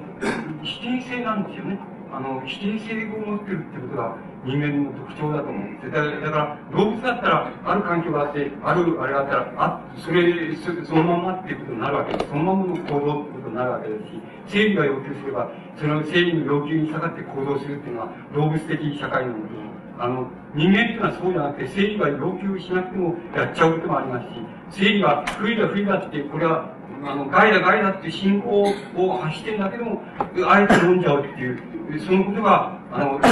ことはあり得るわけなんです。それで、それは、やっぱり人間の持っているその否定性っていうことを、否定性っていう本質に関わるわけで。だから、あの、人間という、それはもう人間観っていうのは、そんなに動物とは違いますよとか、あの、お医者さんが言うほど、生理的人間だけが人間じゃないですよとかっていう言い方が僕はできそうな気がする。つまり、その点のことがこう、何かこう迫ってくるとね、神経に迫ってくるとね、ものすごくきついなっていうふうに思っちゃうところがあるんですね。その時に、あの、日本共同、日本の共社会の共同性っていうのは、許容しないところがあるんですよね。お前はお前好きでやってろって、俺はもうそれは嫌だから俺はやらないというふうになかなかならないで、俺がやらないけど、お前もやるやるなって、こういうふうに必ずなってくるところがあるんですよ。それ、それはちょっと、そこの問題はやっぱり共同性の問題だから、あの、があのあなたの人に絡んでくるから、あの、僕、そうなってくると少し、あの、いいことであればあるほど、要するに、あの、警戒した方がいいっていう感じがしてしょうがないんですよね。そこがちょっとだけ、ニュアンスが違うような気がするんですけど、それからもう一つは何あんまり下っていこと言ったら、えっと、2番目のは何え？え、あ、もういいです。あの、本当にね、その、野球が好きで思うんじゃなくてね、まあ、あの、僕も、あの、本気で、あの、あの、まあ、絶対的に本気でやってるわけじゃない。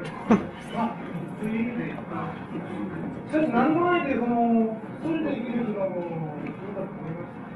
います。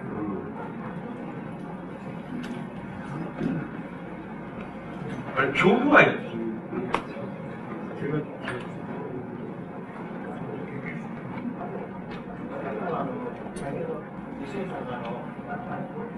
世代間の、もう通じないんだって。ああなた、通じるものがあるんじゃないあ、そうか。あの、いや、あの、世代間の認識が通じなくなっちゃってるっていうのは、まあ、一種の、なんて言いますか、あこの、大、大状況って言いますか、大冗談にこの、なんかを、この思想とかなんとかとかいう、理念とかそういうのを振りかざした、あの、場所でその、言ってるだけで、もちろんその世代間に続いているっていうこともいくらにも、いくらも身辺でもありますし、そういう意味合いで言ったらもちろんたくさんあるんだと思います。特に、あの、